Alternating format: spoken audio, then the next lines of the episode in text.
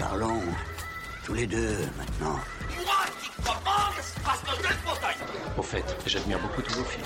Je respecte ton avis, mais en tout cas, c'est, enfin, c'est pas le mien, donc c'est pas le bon. Tu vois ce que je veux dire Sacré Hubert.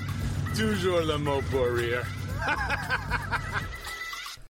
Bonjour à tous et bienvenue dans les fauteuils rouges. Je suis Nicolas, et je suis avec Maxime. Bonjour Maxime. Bonjour Nico. Et aujourd'hui, on va enfin vous parler d'Avatar, la voix de l'eau, bande-annonce.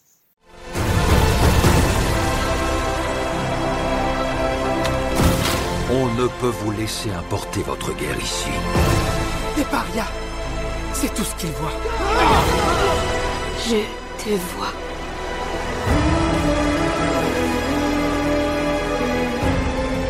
La voix de l'eau relie toutes choses. Avant la naissance et après la mort. C'est ici notre maison J'ai besoin de te savoir à mes côtés. J'ai besoin que tu sois forte.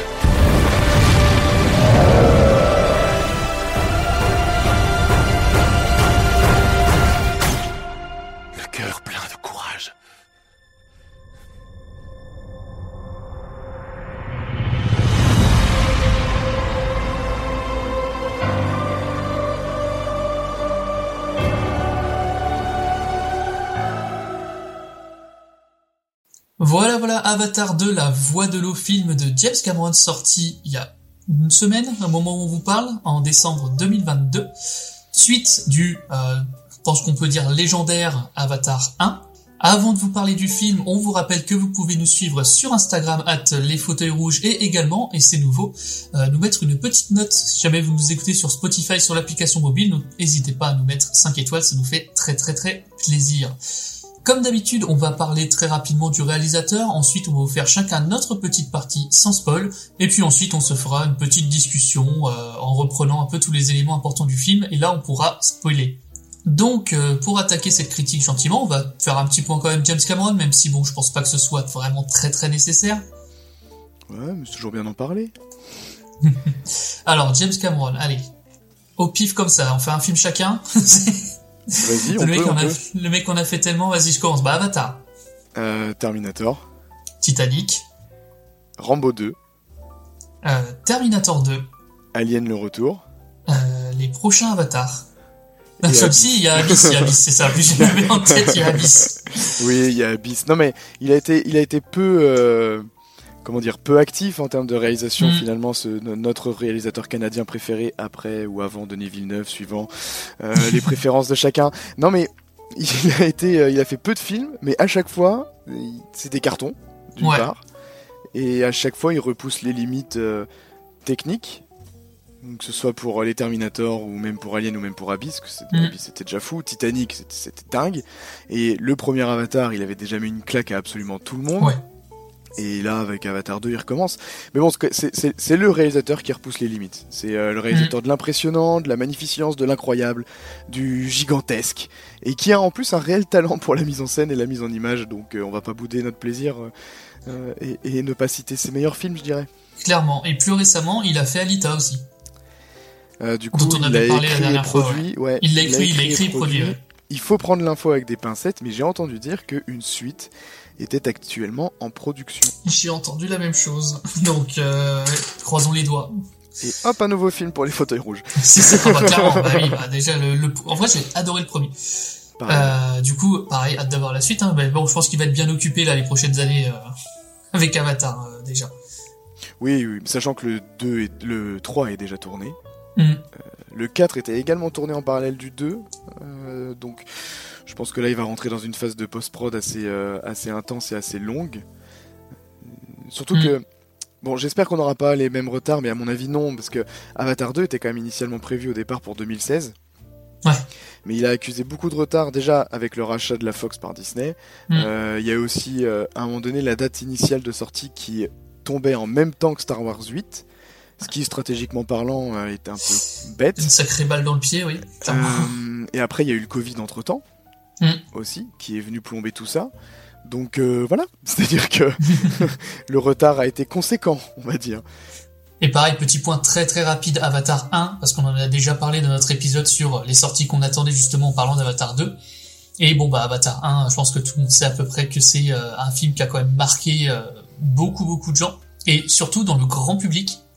Et c'est surtout un film qui est intéressant dans le sens où il a beaucoup marqué dans le grand public, il a beaucoup été apprécié des gens un peu plus tatillons comme nous, et il a amené en fait des révolutions visuelles qui étaient euh, dingues à l'époque, et des messages aussi qui étaient dingues à l'époque. C'était à peu près le, le résumé de ce qu'on avait dit la dernière fois. Oui, oui, et c'était une véritable remise au goût du jour de la 3D aussi. Mm. Euh, Ce qui a lancé après une, une série de films en 3D qui était euh, qualitativement médiocre. Oui, qui était cette, cette période, ter- cette période terrible des années, des années 2010 où t'avais 3D en gros sur toutes les affiches parce que c'était euh, exceptionnel. Ouais, où on s'est tapé aussi des, des, des reprises de films en 3D, euh, Ah style, style- c'était quoi? C'était La Menace Fantôme, Star Wars La Menace Fantôme en 3D qui était Oui, c'est vrai qu'ils avaient fait ça. Euh, ils avaient fait aussi Titanic en 3D qui était pas ouf. Mm. Hein, euh, bon, Oui, enfin après tu, comme on dit, si vous faire les films en 3D, parce que ça fait, il y a deux façons, c'est soit tu le filmes à la base avec plusieurs caméras pour faire de la 3D, soit tu convertis ton film classique en 3D. Et les conversions de films classiques en 3D, bah, c'est pas beau. c'est pas, voilà, c'est pas ça quoi. C'est pas beau. Et euh, petit, oui, petite info aussi sur euh, sur Cameron, on en a pas trop trop parlé, mais Titanic est resté très très longtemps euh, en tête du box-office et comme le film le plus rentable au monde. Mhm. Avatar est resté très longtemps en tête du box-office et très toujours longtemps comme le film le plus rentable du monde. Il est toujours premier du box-office. Hein.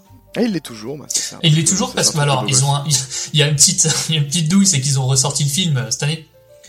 Ah, oui. C'est que en fait Avatar s'était fait doubler par euh, Avengers Endgame et Ah, euh, vu qu'ils là ils ont ressorti le film dans les cinémas cette année bah il est repassé devant. Bon, voilà. Rendons, Et on va rendons pas à César ce qui appartient à César. Mais euh, on, non, est, on s'en plaint voilà, pas. on est honnête mais on n'est pas objectif. On va pas se... donc on le dit il y a eu un peu de un peu de magouille mais euh, clairement sans plaint. Objet que quoi? Je connais pas ce, je connais pas ce mot. Je ne vois pas de quoi tu parles. Je ne vois pas du tout de quoi tu parles.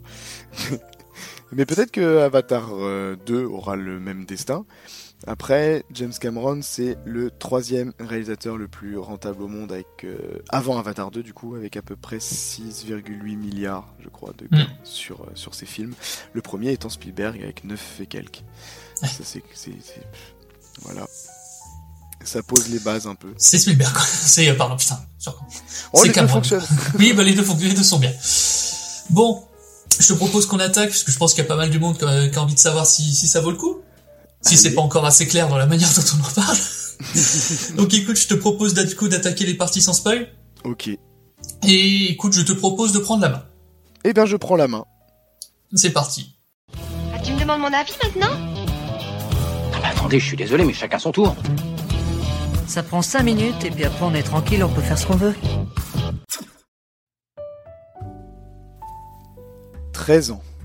Nous avons attendu 13 longues années pour voir sur nos écrans le second volet des aventures de Jack Sully et des grands et fins personnages bleus.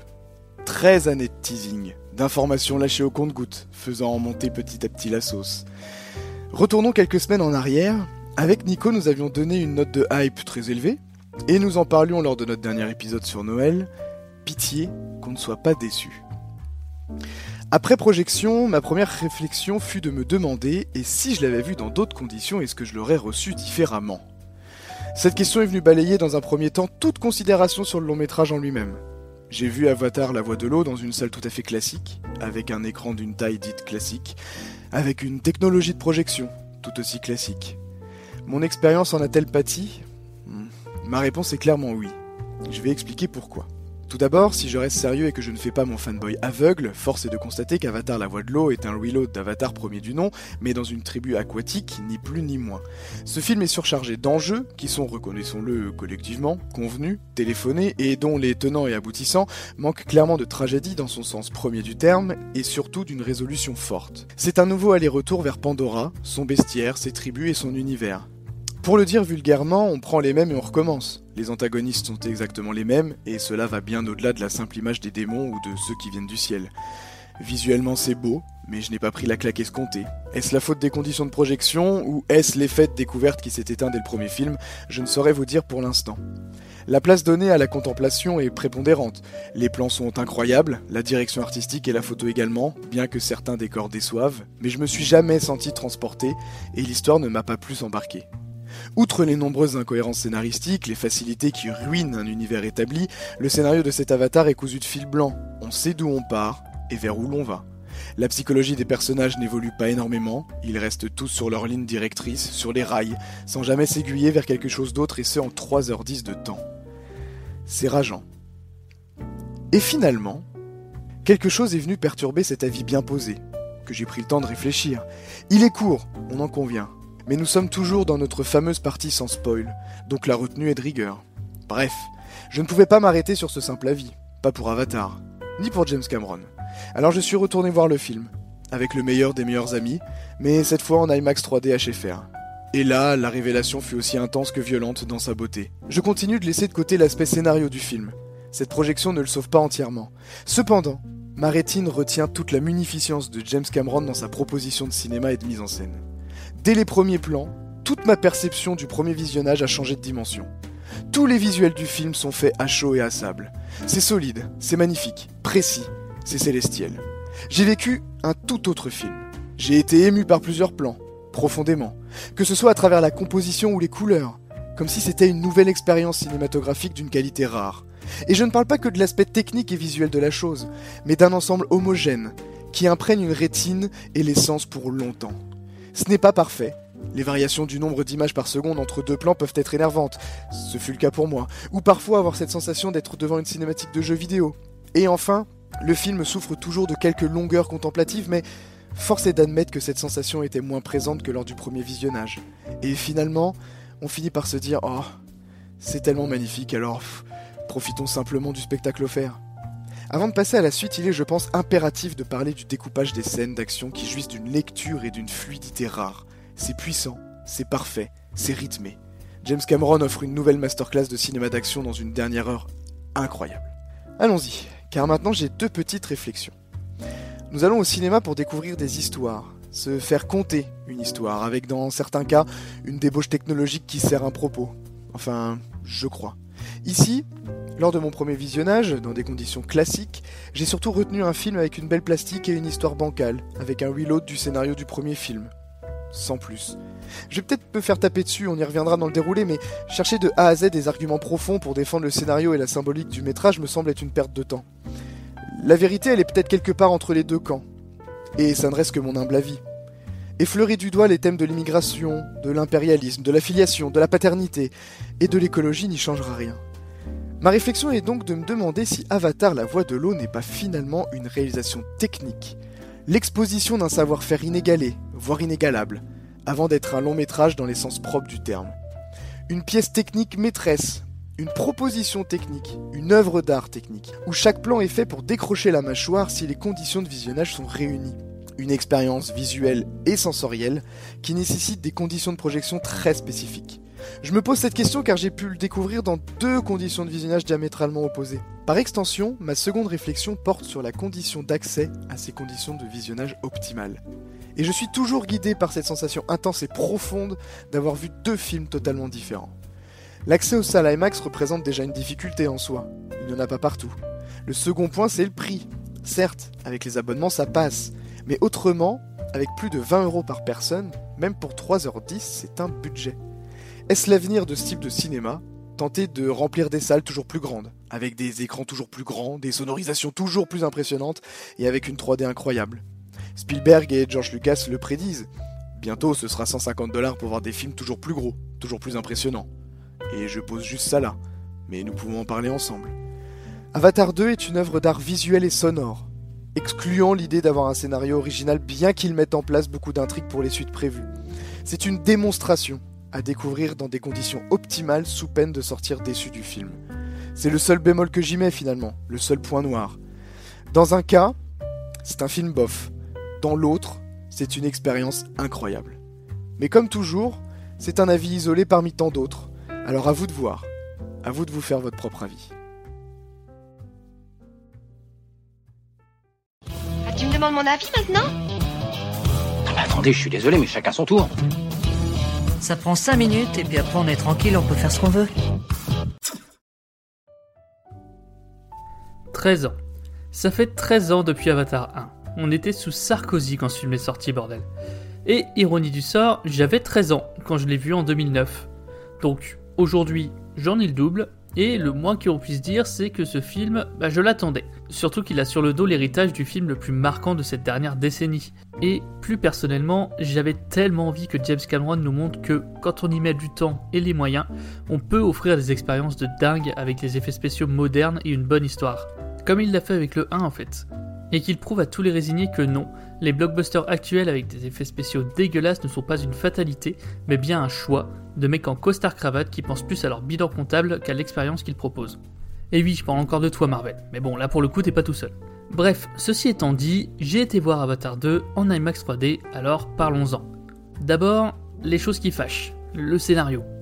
Parce que oui, ce serait malhonnête de ma part de faire comme si de rien n'était. Le scénario de ce film a de gros, très gros problèmes.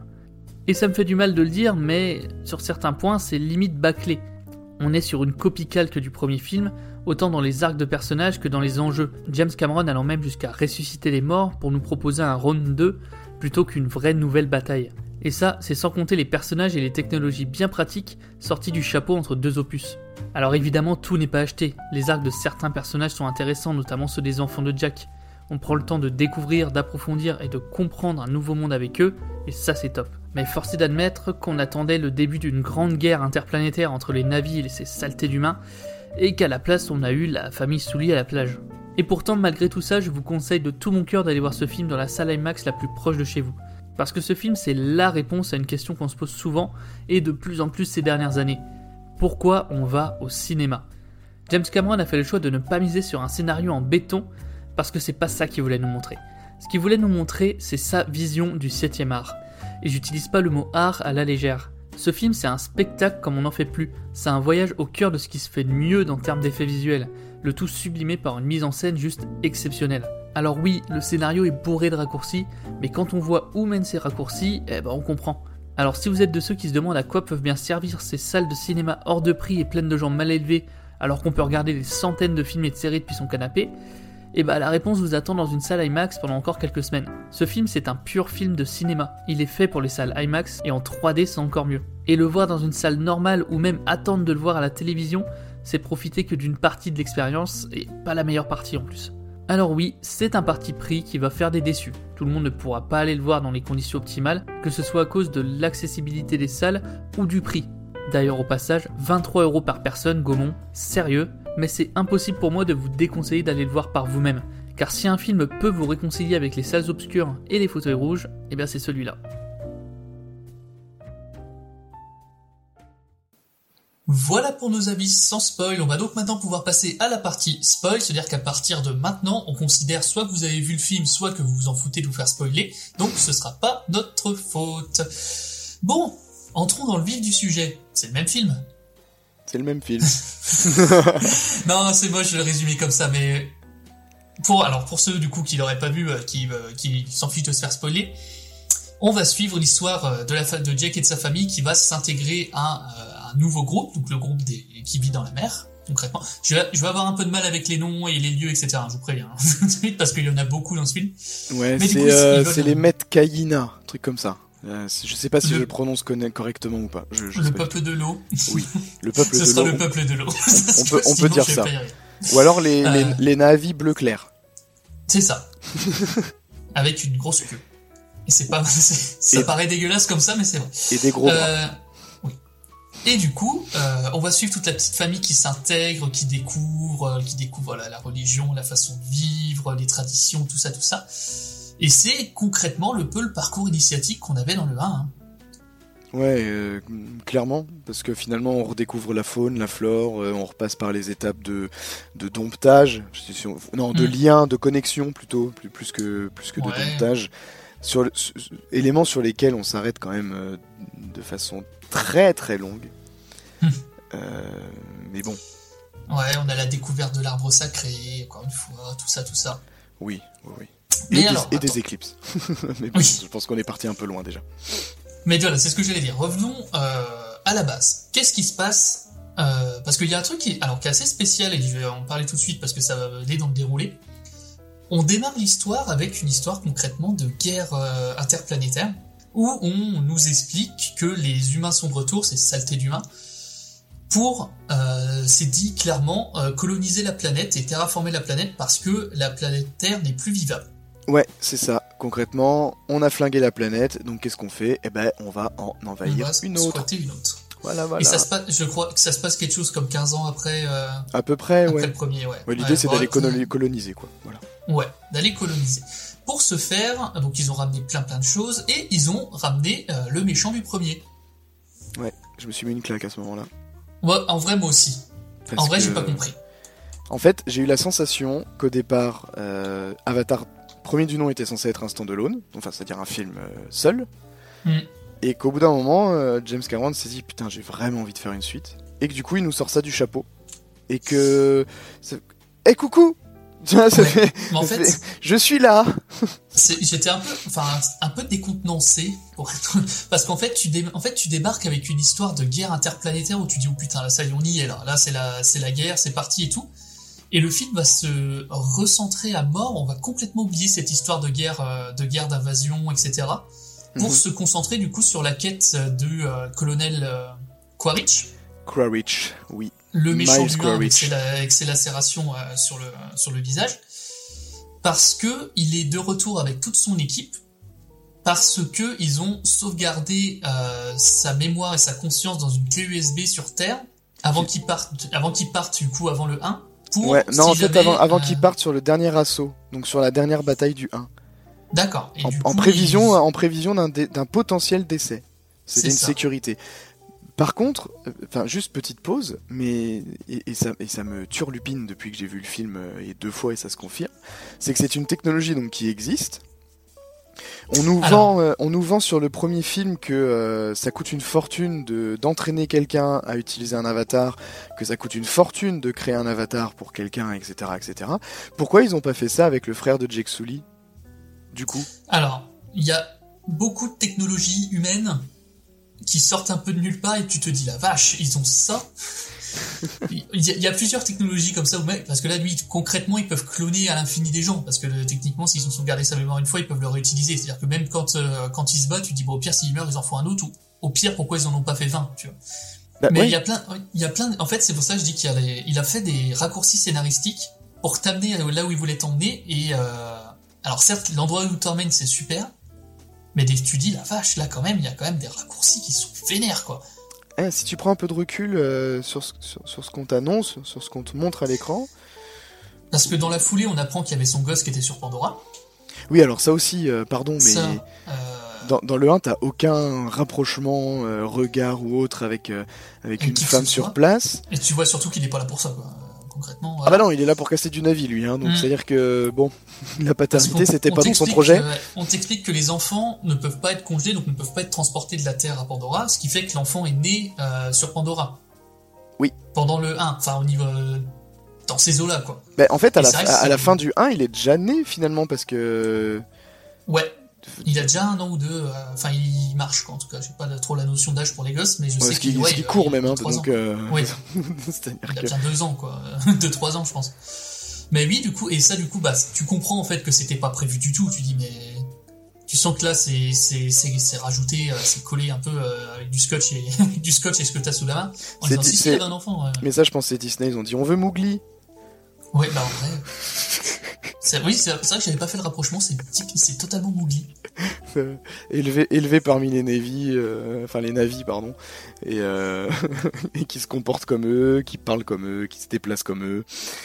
Voilà, ça fait Mowgli. Et il y avait un autre truc que je me. Oui, euh, le l'avatar de Sigourney Weaver est enceinte. Oui, alors là aussi, donc pour moi, c'est clairement un truc christique. Ah oui, oui, c'est le, c'est le, c'est le divin enfant, hein. c'est, euh, Ouais. c'est, l'immaculée conception, il n'y a aucun doute. euh, Parce qu'il y, a la- y, a- y a la recherche, il y a la recherche du père, de la filiation, de l'origine. Pour moi, c'est christique. Point. C'est-à-dire qu'il il, Ah oui, amène une dimension. connecté, euh, ouais. Ils l'ont connecté à Ewa avant qu'elle meure pour essayer de transplanter son, son esprit comme ils ont fait avec Jack Sully là dans le 1 et ça a pas marché. Du coup, l'explication, ça va être qu'elle lui a donné un enfant ou qu'elle a un truc comme ça. euh, Ouais, pour que l'énergie continue de, de vivre. euh. ou- Et en plus, elle a, en plus, elle a des super pouvoirs de fou. Oui, Eh ben, elle, a- elle contrôle la nature, quoi, concrètement. Enfin, Ouais. elle est ultra à l'aise avec la nature et tout ce qui est vivant autour d'elle. Donc oui, oui, c'est, Jésus, hein. De... C'est-à-dire qu'elle, elle est branchée en fibre. hein, Pas de souci. Hmm.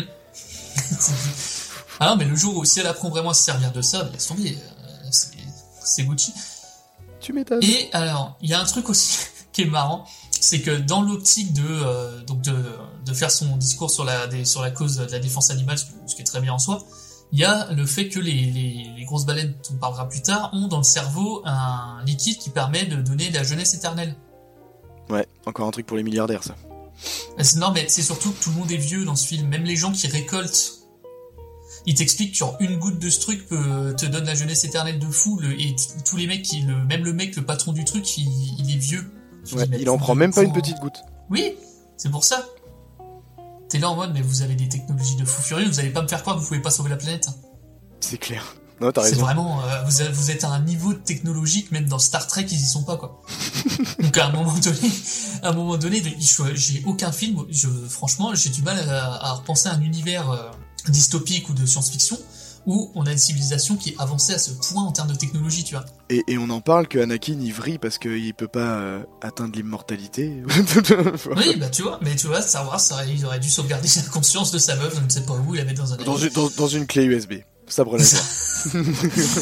Mais non, mais c'est fou, tu sais, c'est là, c'est vraiment parce qu'ils disent ça dans le film, en mode, oui, euh, ah non, c'est parce le mec il passe derrière leur dit, ah oui, non, c'est parce qu'en fait on a sauvegardé votre conscience qu'on a pu remettre dans un autre corps, c'est pour ça, allez, salut.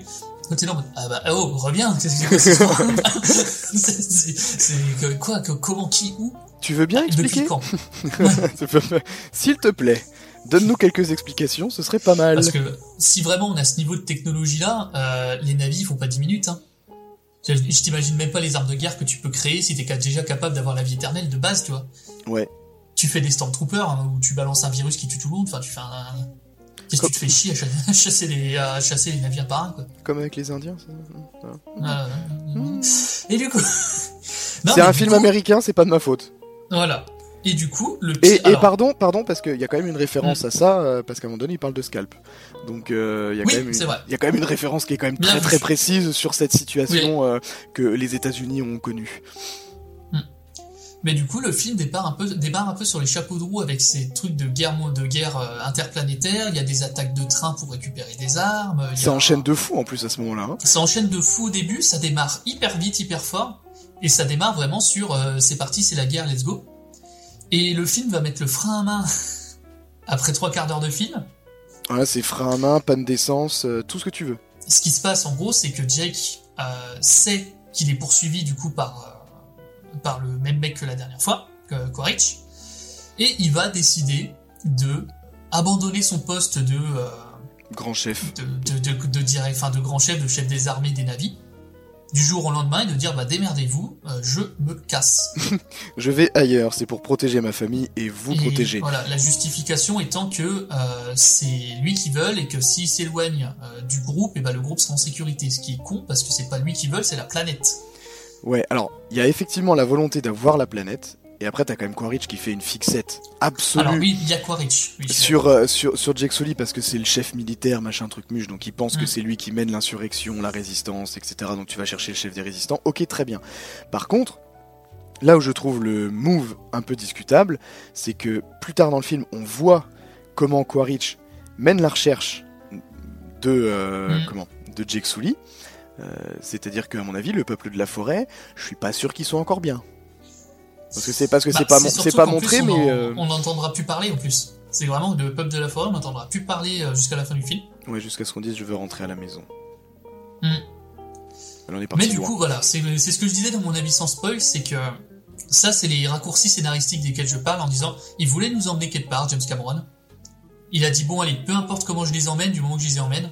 Ouais, il y a un peu de ça. Et, et là, vraiment, c'est ça. En fait, c'est de dire, bon, euh, j'ai besoin qu'ils aillent dans le peuple de l'eau, toute sa famille dans le peuple de l'eau pour aller là-bas.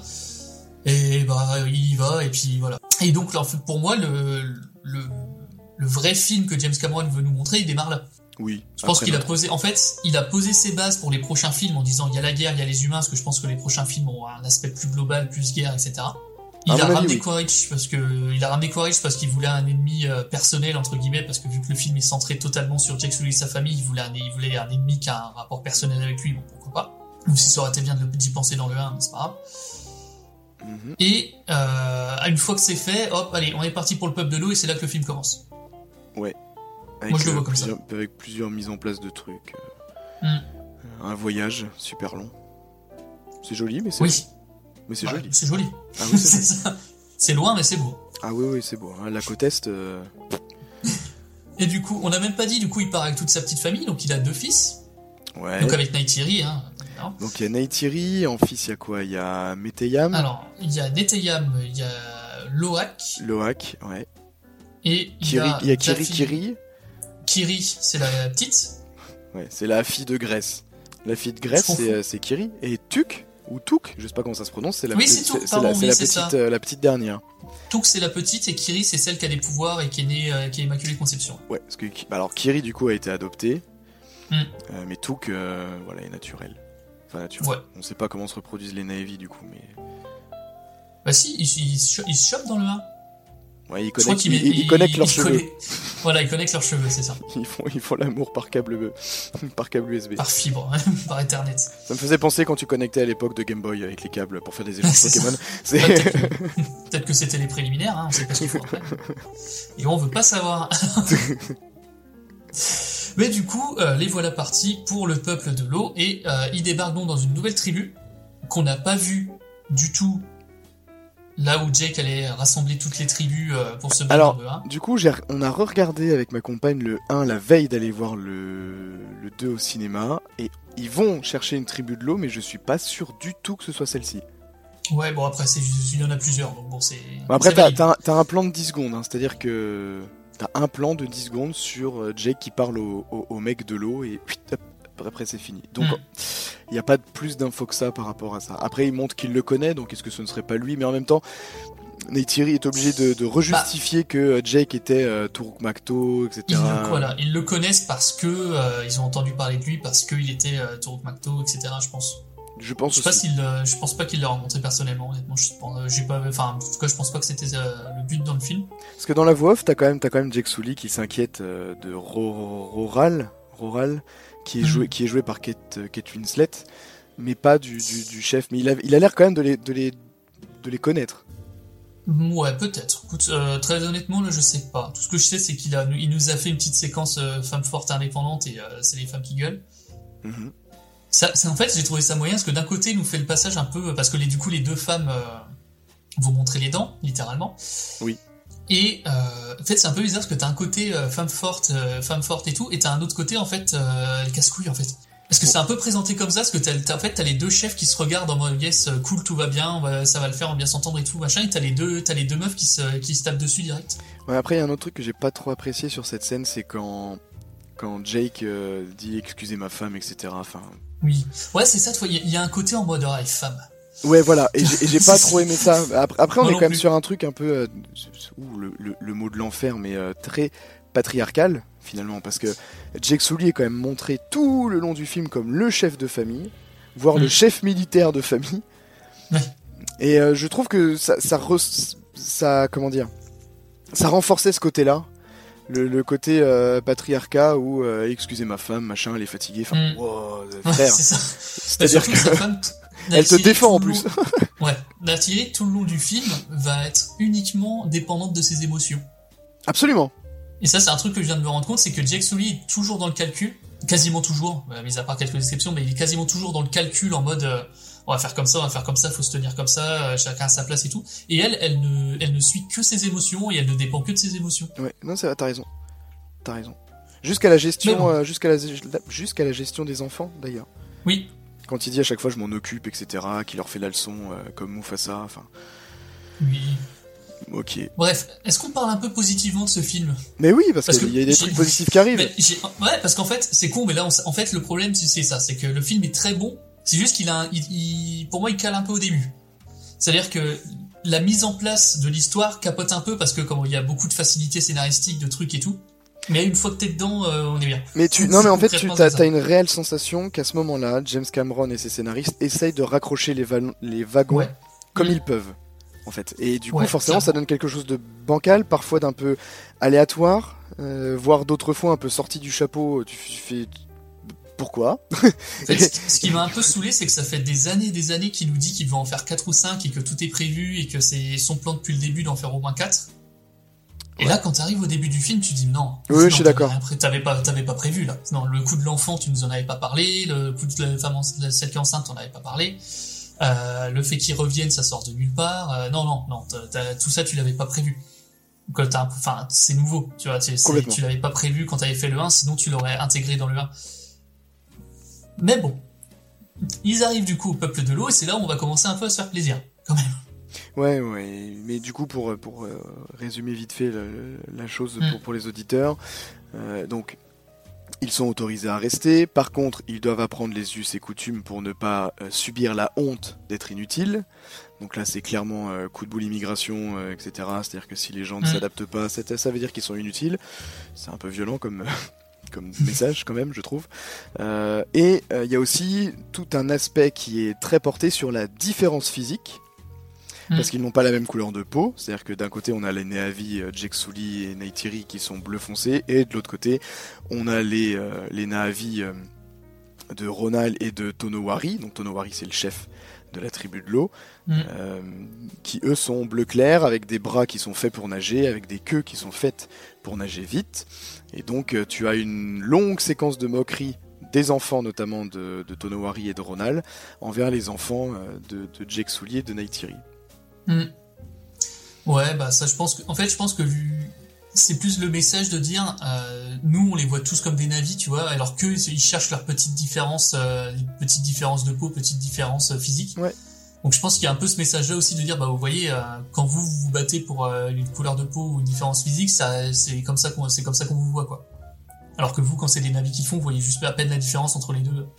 Ce qui est pas faux d'ailleurs, hein, parce que pour moi, Mm. or- ils sont, ils sont, c'est des navis quoi, c'est tout. Des navis Oui, de l'eau et navis de, navis de la forêt. J'ai hâte de voir les, Mm. les navis de la montagne euh, qui seront bleu, qui seront bleu gris. Mais, euh, mais du coup, Ah, euh, on pense qu'on voit. En vrai, dans le, dans le 3, je crois qu'ils quittent, le, le- ils quittent la, la tribu de l'eau ils vont dans la tribu des montagnes et on passe une heure d'exposition dans la montagne. Euh, Ah là Je là. crois que c'est pareil, ouais. Du coup, ils seront gris bleu. Que- Euh, Après, on fera euh, peut-être les Nahavina. C'est vrai qui, Ouais, qui, qui, vivront dans des montagnes, dans des, dans des sous la montagne, pardon. Ouais, ce les, que j'allais les- dire, des navires euh, souterrains une fois qu'on aura tout fait. les, na- les navis de sous la montagne. Ah, les naviens, c'est les hein. On est, on est, non mais on est, on est mauvaise langue. On, on est mauvaise langue. Oui, non, on est taquin, mais lui, Oui. là, non, en vrai, euh, en vrai, à partir de là, tu commences vraiment à kiffer parce qu'en fait, là, on va passer une heure. On va, alors Oui. certes, on va oublier tous les enjeux de guerre et tout, mais une heure où Cameron, il va dire, vas-y, assieds-toi, euh, je vais te montrer, tu vois. Je vais te Et montrer bah, comme c'est joli et comment, comment je sais Ouais. faire des films. Et du coup, on va avoir toute cette séquence découverte de fou. Alors, je suis, je suis obligé de le dire. C'est le dernier truc que je me plains avant de parler des, trucs- des trucs bien. C'est, j'ai trouvé ça très drôle qu'il euh, il y a vraiment toute une séquence d'apprendre à respirer. Ce qui est Ah, logique. oui. Puisqu'ils vivent sous l'eau, du coup, ils leur apprennent à respirer, à calmer leur rythme cardiaque pour rester plus longtemps en apnée, tout machin. Littéralement, cinq minutes après cette séquence, ils sont sous l'eau. Et vraiment, ils font, eh, c'est quoi ce truc? Il dit, ah, ça, c'est pour respirer sous l'eau. Ouais, mais, mais fait, tellement. putain, hein. Je me suis dit, mais pourquoi fait, vous l'utilisez pas tout le temps Est-ce que, voilà, est-ce que c'est pas, parce que quand t'as des touristes qui viennent visiter, est-ce que c'est pas le meilleur moyen pour commencer de leur filer ce truc-là, tu vois? Ça, je sais pas. À ce que je sache, Enfin- quand on fait de la plongée sous-marine, on a des bouteilles, nous. Hein. Bah, au, dé- au moins au début, oui, c'est On ça. est- on n'est pas champion du monde d'apnée non plus. C'est-à-dire que. ah, on a oublié le petit truc. Euh, Oui. Le love interest euh, entre euh, Loak et je ne sais plus le nom de la jeune fille qui est, qui est peut-être la Navi la plus belle que- qui ait pu être fait, je crois, dans, dans ce film. Mais je ne sais plus comment elle s'appelle. Aonung. Euh, non, son non, c'est pas Aonung. Aonung Aonung, c'est le frère aîné, je crois. Oui, c'est le frère, ouais. Euh, je ne sais plus. Euh, bah écoute, c'est la fille, la fille de l'eau. Sireya, non, c'est pas ça, c'est pas de Sireya, un truc comme ça. Je suis en train de regarder, attends, je suis sur la page pour essayer de trouver, mais je l'ai pas. C'est-à-dire que même dans les crédits, elle a pas son, dans les personnages principaux, elle ressort pas. Oui, Donc, parce que sa- sachez qu'ils ont utilisé en fait beaucoup d'enfants acteurs qui, Ouais. euh, pour la plupart, en fait, n'avaient pas fait de, de, de- de cinéma ou de série avant le, le- le film. Donc en fait, euh, pour la plupart, euh, ils sont inconnus au bataillon. Ce Mm. qui, ce qui n'empêche pas une, une, une performance tout à fait euh, juste et par moments même très bonne. Mm, Bah ça joue bien en vrai. Hein. Mais a- du coup, il y a rien voilà, qui m'a c'est- choqué. c'est c'est des jeunes qu'on qu'on n'a jamais vus. Hormis, je crois, euh, celui qui joue Loak, qui est euh, Dalton. Enfin, j'ai retenu que son nom de famille parce que ça me faisait penser au Dalton. Oui, je sais, j'ai des trucs mémotechniques euh, très très bancals. Je, je suis je suis d'accord avec vous. Mais je ne sais plus dans quoi il avait joué. voilà. mais bon, on l'avait déjà vu quelque part. Et celui, ah oui, celui qui joue Tonowari, donc le chef, euh, c'est Cliff Curtis. Et bon, Cliff Curtis, c'est un acteur que j'aime beaucoup, c'est pour ça que j'en parle.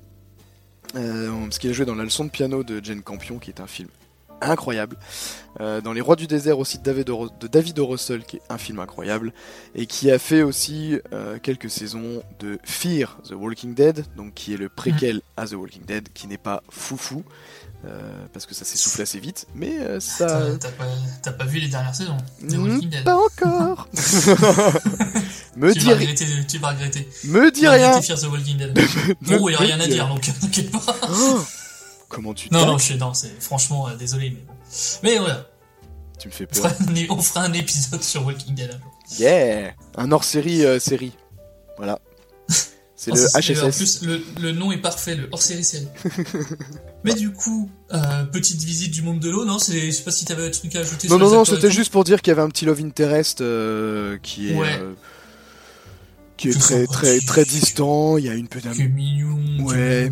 Quoi. Ça, ça, ils découvrent leurs premiers émois quoi. Il y a un petit truc, une petite touche d'humour à un moment donné quand il apprend mm. à respirer, à ralentir son rythme cardiaque et elle lui dit oh ton cœur va trop vite. Bon voilà c'est c'est mignon, c'est gentil, c'est inoffensif. Mais en fait, euh. toute, toute cette quasiment je pense euh, c'est toute cette heure d'exposition te et faite pour te faire découvrir l'univers, mais aussi pour que tu t'attaches au personnage. Et il y a des petits trucs comme ça qui sont un peu mignons, qui te font que tu t'attaches un petit peu.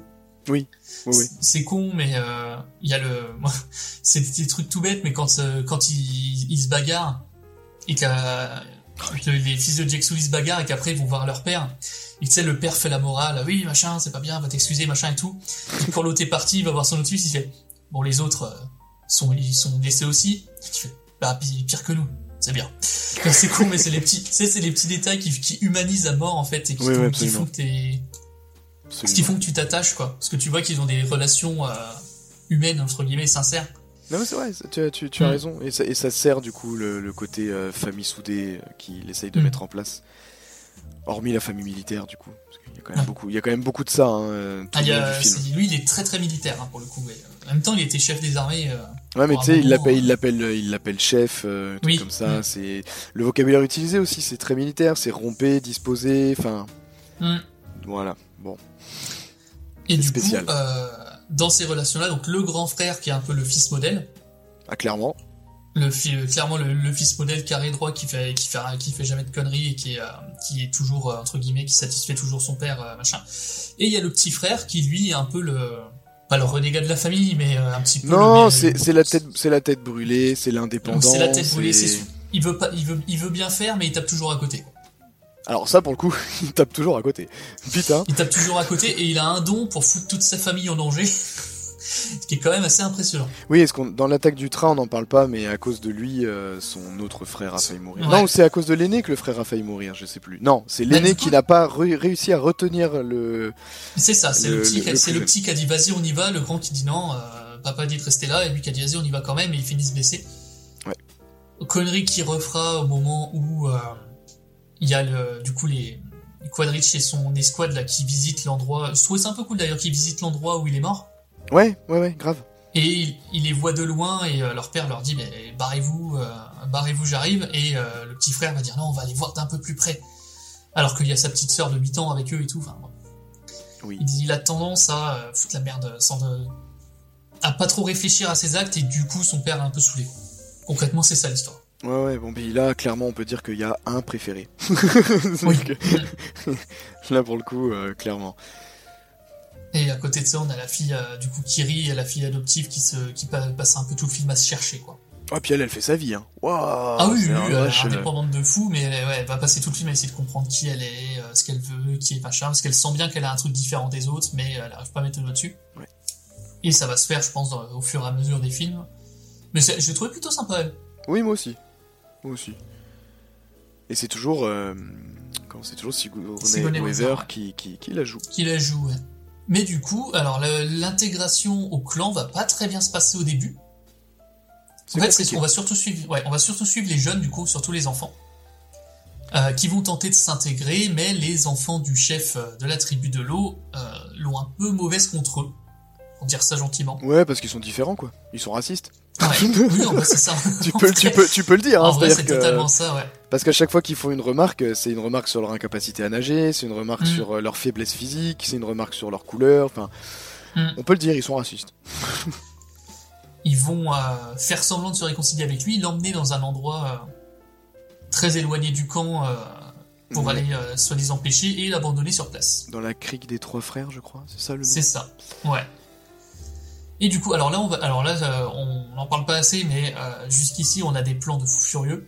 Bah, surtout quand ils apprennent à dompter les euh, ilous, je crois qu'ils s'appellent. Oui, aussi, ils, a- petits- ils apprennent à, à dompter les poissons. euh, Et le, par contre, le poisson, là, le, le- le- les, les, les, les- poissons de guerre, je sais, j'ai j'ai totalement perdu. le lui, les, po- les poissons des guerriers, là, ceux qui sortent de l'eau. Ouais, c'est ça. Du coup, j'ai complètement oublié leur nom, mais les autres, c'est les ilous, ils sont tellement mignons. Oui. Avec leur petit bruit là. C'est c'est mignon. Peluche Oui, c'est ça, faites des peluches. C'est Disney qui dit je veux des peluches. Mais du coup, oui, vont me... il y a tout ça, il y a plein de plans, des plans sous l'eau. Les plans sous l'eau, j'ai repensé à, C'est une dinguerie. à comment il s'appelle, à Black Panther 2. Quand j'ai vu les plans sous l'eau et les civilisations, les, les sous l'eau et tout là, je fais oh mon dieu. Ah bah là, on boxe, on boxe clairement pas dans la même catégorie. hein. Ouais, c'est ça. Ça veut dire putain quand c'est bien fait, euh, quand même autre chose. hein. Et puis là, on voyait quelque chose. Oui, déjà on voyait quelque chose et putain, enfin tout est dans la fluidité. Tu te dis c'est Ouais. fait en 3D quoi. Tout ce qui est La simulation de l'eau fluidité. et tout, tu fais. Ouais. wow. Et, Et, les et- vagues, ne serait-ce que quand ils sortent de l'eau et qu'il y a l'eau qui coule sur eux, enfin c'est exceptionnel, enfin c'est Ah, magnifique. mais c'est incroyable. Le, le niveau euh, d'effet visuel est exceptionnel. et les plans sous l'eau de nuit. Sont exceptionnels aussi, surtout que ça, Oh ils ont rajouté. Alors je suis pas sûr que c'était trop dans le 1, mais ils ont rajouté le fait que les Ils s'allument dans le noir. les, navi- les navis s'allument la nuit, ouais. Ouais, ils sont phosphorescents, c'est trop bien. Mais c'est ça. Non mais c'est j'en rigole, mais c'est super beau. C'est super bien parce qu'ils ont leur petite tache de rousseur qui s'illumine la nuit, et ça rend trop bien. Même celle des animaux et tout. Enfin, c'est trop, trop Mm. beau en fait. C'est. Et il y a énormément de jeux de, de jeux de couleurs en fait et de jeux de lumière, mais avec la nature, parce qu'il y a beaucoup de, des éléments de la nature, que ce soit sous l'eau ou hors de l'eau, qui, qui s'allument en fait, qui produisent de la lumière et qui bougent et tout. Et ça rend super bien parce que t'as des plans magnifiques avec de la lumière de, toutes les, cô- de tous les côtés, des mouvements fluides, euh, des, euh, en plus des mouvements des navis qui sont ultra smooth. Enfin, c'est Et, et même parce visuel, on- on en a pas encore parlé, mais euh, la précision des rendus visages, Ouais. euh, des émotions sur les visages et tout, tu, c'est En fait, incroyable. t'oublies, t'oublies totalement que t'es euh, dans un film qui a été tourné sur fond vert avec de la 3D, quoi. Ouais, ouais, mais la, la qualité Il de motion capture au niveau des visages, Mm. j'étais bluffé parce que euh, le premier Avatar, t'as du mal à sentir la performance de l'acteur. Enfin, j'ai eu quand, quand, quand- on l'a revu euh, avant d'aller au cinéma voir le 2, on- il y, avait eu cette distance en fait qui était assez forte Mm. sur euh, la performance de l'acteur et le rendu sur les visages. Et, et dans le 2, tu fais ah ouais, c'est-à-dire que Mm. chaque petit truc ressort quoi tu vois s'il y a une s'il y a le, le- le haut, le, haut de la joue qui euh, qui à un moment donné a un petit euh, soubresaut face à l'émotion Mm. ça y est c'est à dire que Ouais. le mouvement est reproduit quoi et tu, tu fais ah ouais ah ouais Et t'as les, même les textures, enfin, t'as un moment où t'as un, t'as un espèce de, pas de rituel, mais de, de médecine, en fait, où t'as la meuf, t'as la meuf qui soigne, qui soigne, euh, ah oui qui soigne la fille en, lui, en, la, en la piquant avec une aiguille, là, et t'as un zoom sur la peau. C'est, enfin, la, la matière, tu as vraiment l'impression que tu peux toucher, c'est de la, de la peau que tu peux toucher, quoi, qu'éviter tes pertes en bleu, tellement c'est, euh, au millimètre, c'est magnifique. Ah non, mais c'est incroyable. tu vois l'épiderme, tu vois tout, quoi. c'est incroyable c'est vraiment c'est Mm. vraiment fou le, le niveau de savoir-faire qui a été atteint pour ce film Et ça, ce que tu disais dans, dans, ton- dans ta critique, c'est un- c'est une attraction quoi à voir. C'est une œuvre d'art cinématographique qu'il faut voir parce que visuellement c'est exceptionnel. Parce que Oui. Dans le podcast là, forcément, nous on parle beaucoup de scénar. euh, parce qu'on peut pas trop vous montrer euh, les, les images du film. Oui. Euh, même si du coup c'est sur le scénar il y a beaucoup de choses à dire et qu'il y a de- pas mal de trucs sur lesquels on va être tatillon, visuellement ça, ça ravage tout. ah non mais clairement hein. Quoi qu'on puisse dire sur le scénar, ça vaudra quand même le coup d'y aller, ne serait-ce que visuellement. Mais par contre, la petite réserve, et, et j'ai- j'ai vraiment, enfin, c'est vraiment la sensation que j'ai, c'est que si ce n'est pas regardé dans les conditions optimales, le ressenti est quand même vachement moindre. C'est-à-dire que attendre Ouais. par exemple qu'ils sortent euh, en Blu-ray ou en Blu-ray 4K, euh, je, je, je mets pas une pièce euh, sur le fait que vous aurez une sensation de waouh. Voilà, Bah, je suis pas cette sûr. réflexion là, ouais. Avec, j'en parlais avec des gens qui m'ont dit, bah nous, on, va attendre qu'il passe sur Canal Plus ou on achètera le DVD et euh, j'étais là en mode, eh, le, le film va vous paraître un peu long si vous êtes, si vous pouvez pas kiffer, kiffer à mort le, parce que la mise en scène aussi est excellente.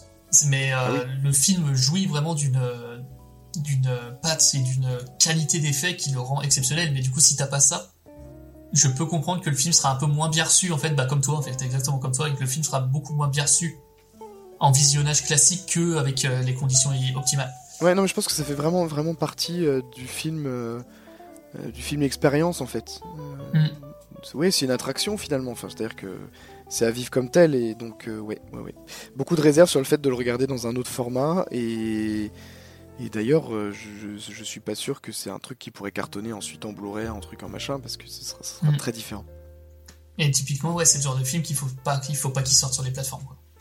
Ah non, bah Parce non, que ça, surtout vu les gens qui regardent les films sur leur téléphone et tout, euh, là oui, euh, vous allez pas spécialement passer un super super moment, hein, je pense. Ah non, non, non. Puis même le, le côté HFR, euh, donc les, les- les hautes variations de, d'images par seconde, dans, Mm. la, dans, la, dans la diffusion classique que j'avais eu l'occasion de voir, euh, ça n'existe pas. C'est-à-dire que tout était, tout était en 24 images secondes. Et euh, la différence lorsque tu vas le revoir en IMAX derrière, c'est- bluffant en fait. C'est- C'est-à-dire que toute Mm. la fluidité, tous les, tous les éléments que Cameron a jugé bon, je pense, de, de- de mettre en, en, en HFR, euh, tu fais ah ouais, quand même, ça te change la lecture du truc. Mm. C'est fou. Après les variations, là par contre, c'est un autre problème. Mais euh, quand t'as une variation Mm. euh, de- du, du simple au triple ou du simple au double entre deux plans, tu fais. T'as l'impression que ça saccade en fait, donc c'est très bizarre. Ouais. Mais du coup, en parlant de scène contemplative, euh, on va du coup retrouver euh, le petit Souli euh, avec sa baleine. Ouais, est-ce que du coup, pour, pour reprendre le, le chemin, donc il l'emmène pêcher, sauf qu'ils se foutent de sa gueule, donc les fils du, du, du chef de la, de, de la tribu de l'eau se cassent, et il se retrouve, euh, il se retrouve confronté à un gros poisson, un gros poisson qui veut le bouffer, hein, clairement, Mhm. Euh, et une énorme baleine vient le sauver, donc il le remercie. Enfin, Mhm. Moi, je- ça me fait penser à Jar Jar qui fait il y en a toujours un pour manger l'autre. Enfin, c'est pas Jar Jar qui Mais fait, ça, ça, ça, ça faisait cet effet. Oui, oui, absolument. C'était l'effet que ça faisait, complètement. Et donc, euh, la baleine, donc Payakan, euh, qui est un Tulkun, du coup, au lieu d'une baleine. Donc, euh, euh, Loak le remercie, etc. Ils font copain-copain, et ils commencent à passer une journée ensemble. Et là, on a un florilège de plans. Ah bah là c'est du là c'est du c'est du porno à ce niveau-là. hein. Enfin c'est vraiment Ah ouais. on va passer sur des longues longues minutes de contemplation où jusqu'à moi va nous faire kiffer avec des images de fou. Ah ouais, ouais, non, mais c'est une dinguerie. C'est une dinguerie. C'est, un, d'une part, c'est un porno technologique, et euh, d'autre part, c'est un porno artistique euh, absolu. Et t'as des plans, mais pff, oh. moi ça, ça m'avait soufflé, ça complètement soufflé. En fait c'est là où tu fais ah oui d'accord. En fait jusqu'ici t'es là en mode oui ah, le scénario est pas ultra carré d'accord on repart sur un truc de découverte ouais bon et puis là t'arrives là tu fais ah oui d'accord ok c'est ça c'est là que tu voulais m'emmener. En fait c'est c'est le, le moment où tu te dis ok euh, tout ça c'est ce que tu veux vraiment c'est ça quoi. Ce que tu veux vraiment c'est montrer ça. Et c'était Et fou. bah ça vaut le coup. Et c'était Mm. fou. C'était fou. Je suis resté la bouche ouverte euh, tout le long du tout le long du truc, tout le long des plans. Il fait oh là là. C'est rien que ce plan euh, en, en- en contre-plongée euh, où ils sont Oui, où- ils sont où- sous où ils sont l'eau et tout. statiques Enfin, où il sous tient, l'eau, euh, ouais. Mm. où il Oh tient la nageoire, tu fais voilà putain.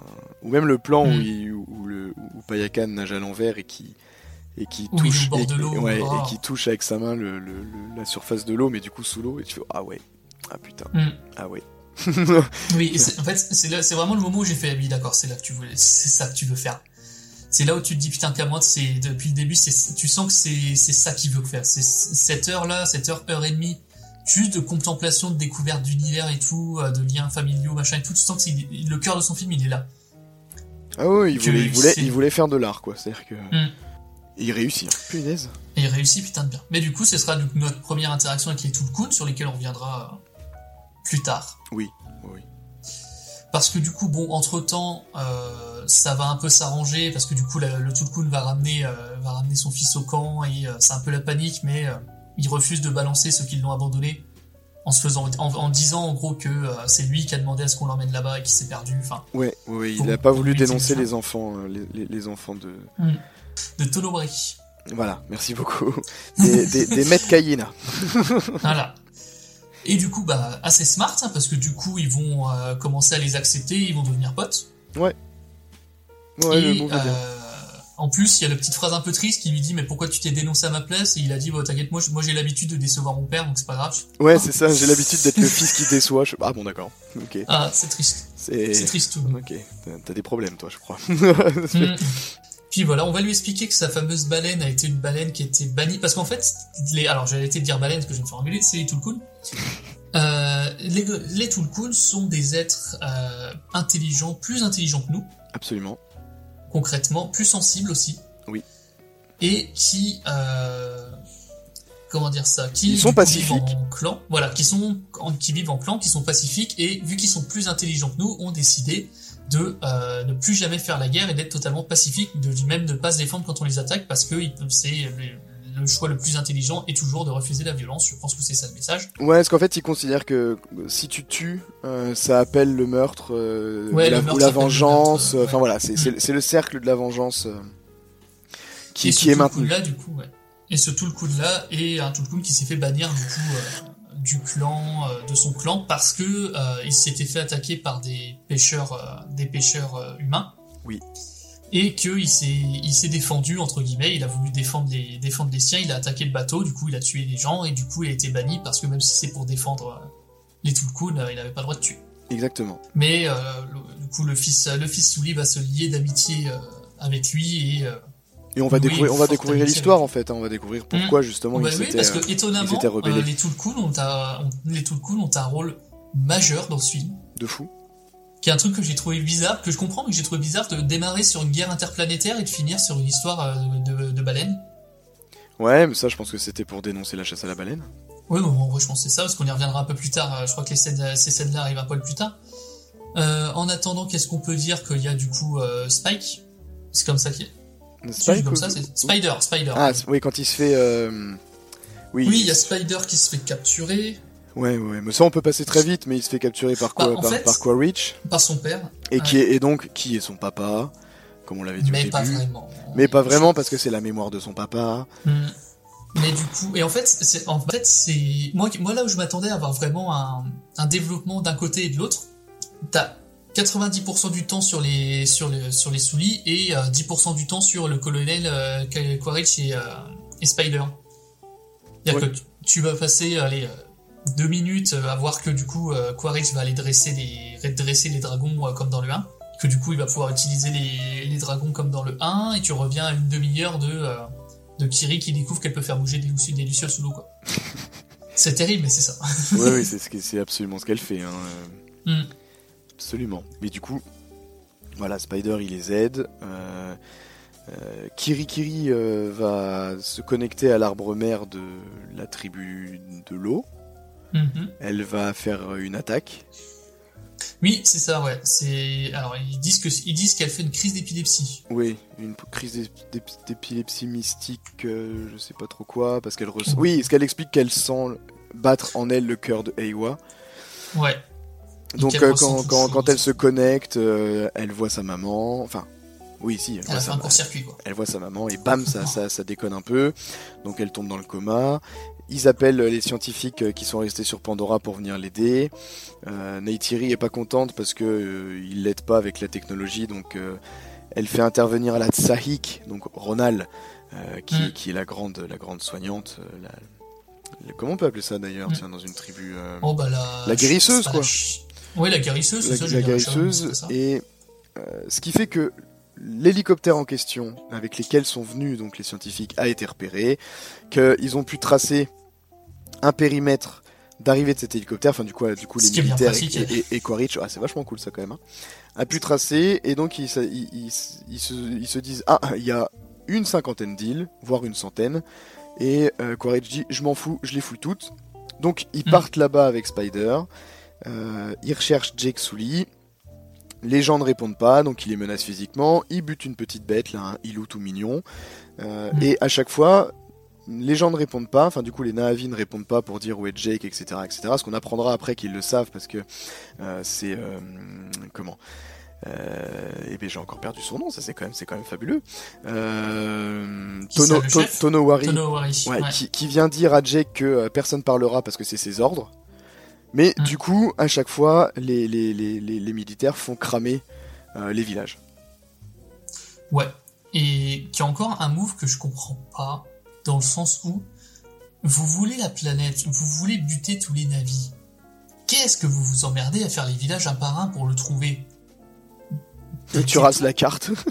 Non mais Ça ira plus dans vite. le 1, ils, dans le 1, ils envoient ils envoient une cavalerie de fous furieux pour péter un arbre. Ouais. Qui est l'arbre en plus où vivent la plupart des navis. Enfin, Mm. autour duquel Alors- vivent la plupart des navis. Ouais. Enfin, les c'est là, en Omaticaya, fait, où du je dis, euh, où je dis, il a voulu faire une histoire avec euh, autour de, de Jack Sully et Quatrich, mais en fait, euh, de Quaritch, mais euh, t'oublies totalement le fait qu'il y a, il y a une invasion qui est en cours, quoi. C'est ça. Les seuls moyens qu'on lui donne pour aller tuer le chef de l'armée d'en face, c'est un bateau de pêche. Ouais, bateau de pêche au Tulka- au Tulkun. Un bateau Ah, de pêche qui bah- vole d'ailleurs. Il va Par moment, il vole. Ah oui, pardon. non, mais du coup, je trouve, en fait, je comprends pas. J'ai du mal à, à situer. Je trouve que l'univers est un peu, un peu bancal à ce niveau-là. Te vend une guerre totale avec des humains insta- installés tout prêts à, prêts à en découdre et tout. Mais euh, dans, dans tout le film, les, les humains vont dire à, quoi, à Quaritch, ça, tiens, ça c'est ton combat, tu te démerdes. Complètement. Bah du coup, vous, qu'est-ce que vous faites pendant ce temps-là? Puis du coup, tu vas me faire croire qu'ils ont qu'ils ont ramené Quaritch euh, ju- juste pour flinguer euh, Jake Sully. Alors qu'ils s'en foutent de flinguer Zetsu, euh, visiblement, puisqu'ils lui donnent pas de moyens pour le faire. Ouais, est-ce qu'il lui donne euh, trois petits chevaux et. euh, Donc c'est pour ça le, le scénar est un poil bancal hein, à ce niveau-là, c'est quand même un peu, euh, peu dommage quoi. Et il y a un truc que je regrette aussi, par rapport au scénario et par rapport à Miles euh, Quaritch, c'est qu'il se retrouve dans la peau d'un Navi. Il commence à vivre aussi comme un Navi, parce que du coup il se connecte à des animaux, etc., etc. Et c'est un truc qu'il ne comprenait pas du tout dans le 1. C'est-à-dire que pour lui, les Navis, c'est juste des illuminés. Euh, Mm. qui, euh, voilà, je pense des, des bobos écolos ou des... euh, non, Oui, il est sauvage quoi. hein, des, des- concrètement. des- et, et là, il est dans leur peau, il commence à vivre comme eux, etc. Mais à aucun moment, ça ne remet en compte, en question, pardon, sa réflexion autour des Navi. Mais surtout Jamais. qu'il le vit, il le vit très bien d'être Navi. En plus. C'est que dans ce, en fait, il le vit super bien, il a aucun problème avec Navi. Il l'accepte très très vite et très très bien. Mais à côté de ça, ça ne remet absolument pas en cause son avis. Enfin, c'est un peu spécial. Parce que moi, je me dis, vous pouvez créer des, des, des corps humains, enfin des corps Navi à partir de rien. Oui. Donc, ça m'étonnerait que vous puissiez pas faire des humains. Je sais pas, il aurait, je sais pas s'il y a pas de justification en mode, mais pourquoi, pourquoi vous m'avez pas fait mon corps à moi et que, enfin, je sais pas. Ouais, puis Jack la vie est éternelle. mais- Oui. non, mais après, c'est pour, c'est pour que, c'est pour qu'il soit plus grand, plus fort, plus rapide. euh, Voilà, c'est. Ouais. Ouais, mais c'est, tu vois, c'est, quand tu creuses, il y a plein de petits trucs bancals comme ça qui, encore une fois, ne gâchent pas le film. honnêtement. C'est juste que nous, on est chiant. Mais, euh, Ah c'est oui. des petits trucs où tu dis, putain, voilà, allons, euh, bon, chiant, on est chiant. On a, on a, on a, on a monté un podcast autour de ça. hein. c'est un peu notre marque de fabrique. Mais là, c'est des petits trucs quand même où tu dis, ah, sur ça, il n'y a pas, y a pas un gros effort qui a été fait, quoi. Non, non, je suis C'est d'accord. encore une fois, c'est je, je veux vous emmener où je veux vous emmener, et euh, ce qu'il y a autour, c'est pas grave. L'arrivée est super cool, mais le, le voyage est un peu bancal. Quoi. Du coup, alors, reprenons. euh, bref, il trouve la baleine, ils deviennent copains, il revient. Parce que pour vous expliquer, hein, toute cette partie-là, c'est un peu compliqué de vous la résumer, mais elle dure genre 1h, 1h30. hein. Facile. Et c'est, en fait, c'est énormément de scènes contemplatives, euh, tout ça, tout ça, donc c'est super cool à voir, mais c'est un peu compliqué à résumer. Mais du coup, on s'était arrêté donc euh, aux recherches euh, de Quaritch Oui, c'est ça. au niveau des Il îles. recherche donc avec, euh, avec Spider, du coup. entre temps, il y, a- s- il y a également le retour des Tulkun, comme un cycle éternel de migration, de Oui. trucs de machin. Chacun revoit son frère et, ou sa sœur spirituelle, parce que les Na'vi, donc de, De, l'eau, euh, sont liés avec les Tulkun, donc ils discutent, ils parlent, d'ailleurs, ils Mm. parlent, ils se comprennent et Ouais, tout. c'est ça. Chaque Navi est lié à un Tulkun qui considère comme son frère et avec qui ils peuvent littéralement discuter et, et machin, tout ça. Donc voilà, il y a tout ça. Euh, suite à ça, il y a la décision en gros euh, de la part de Quaritch d'aller chasser du, du Tulkun pour fâcher les gens de, de, ben, de- de- le peuple Na'vi de l'eau. Donc là, on a toute une scène qui dure bien une bonne dizaine de minutes sur la chasse au Tulkun, Hmm. Là, on a, on a une chasse complète, euh, Ouais. complète de Tulkun. qui est très très impressionnante d'ailleurs, visuellement parlant, je Ouais. veux dire.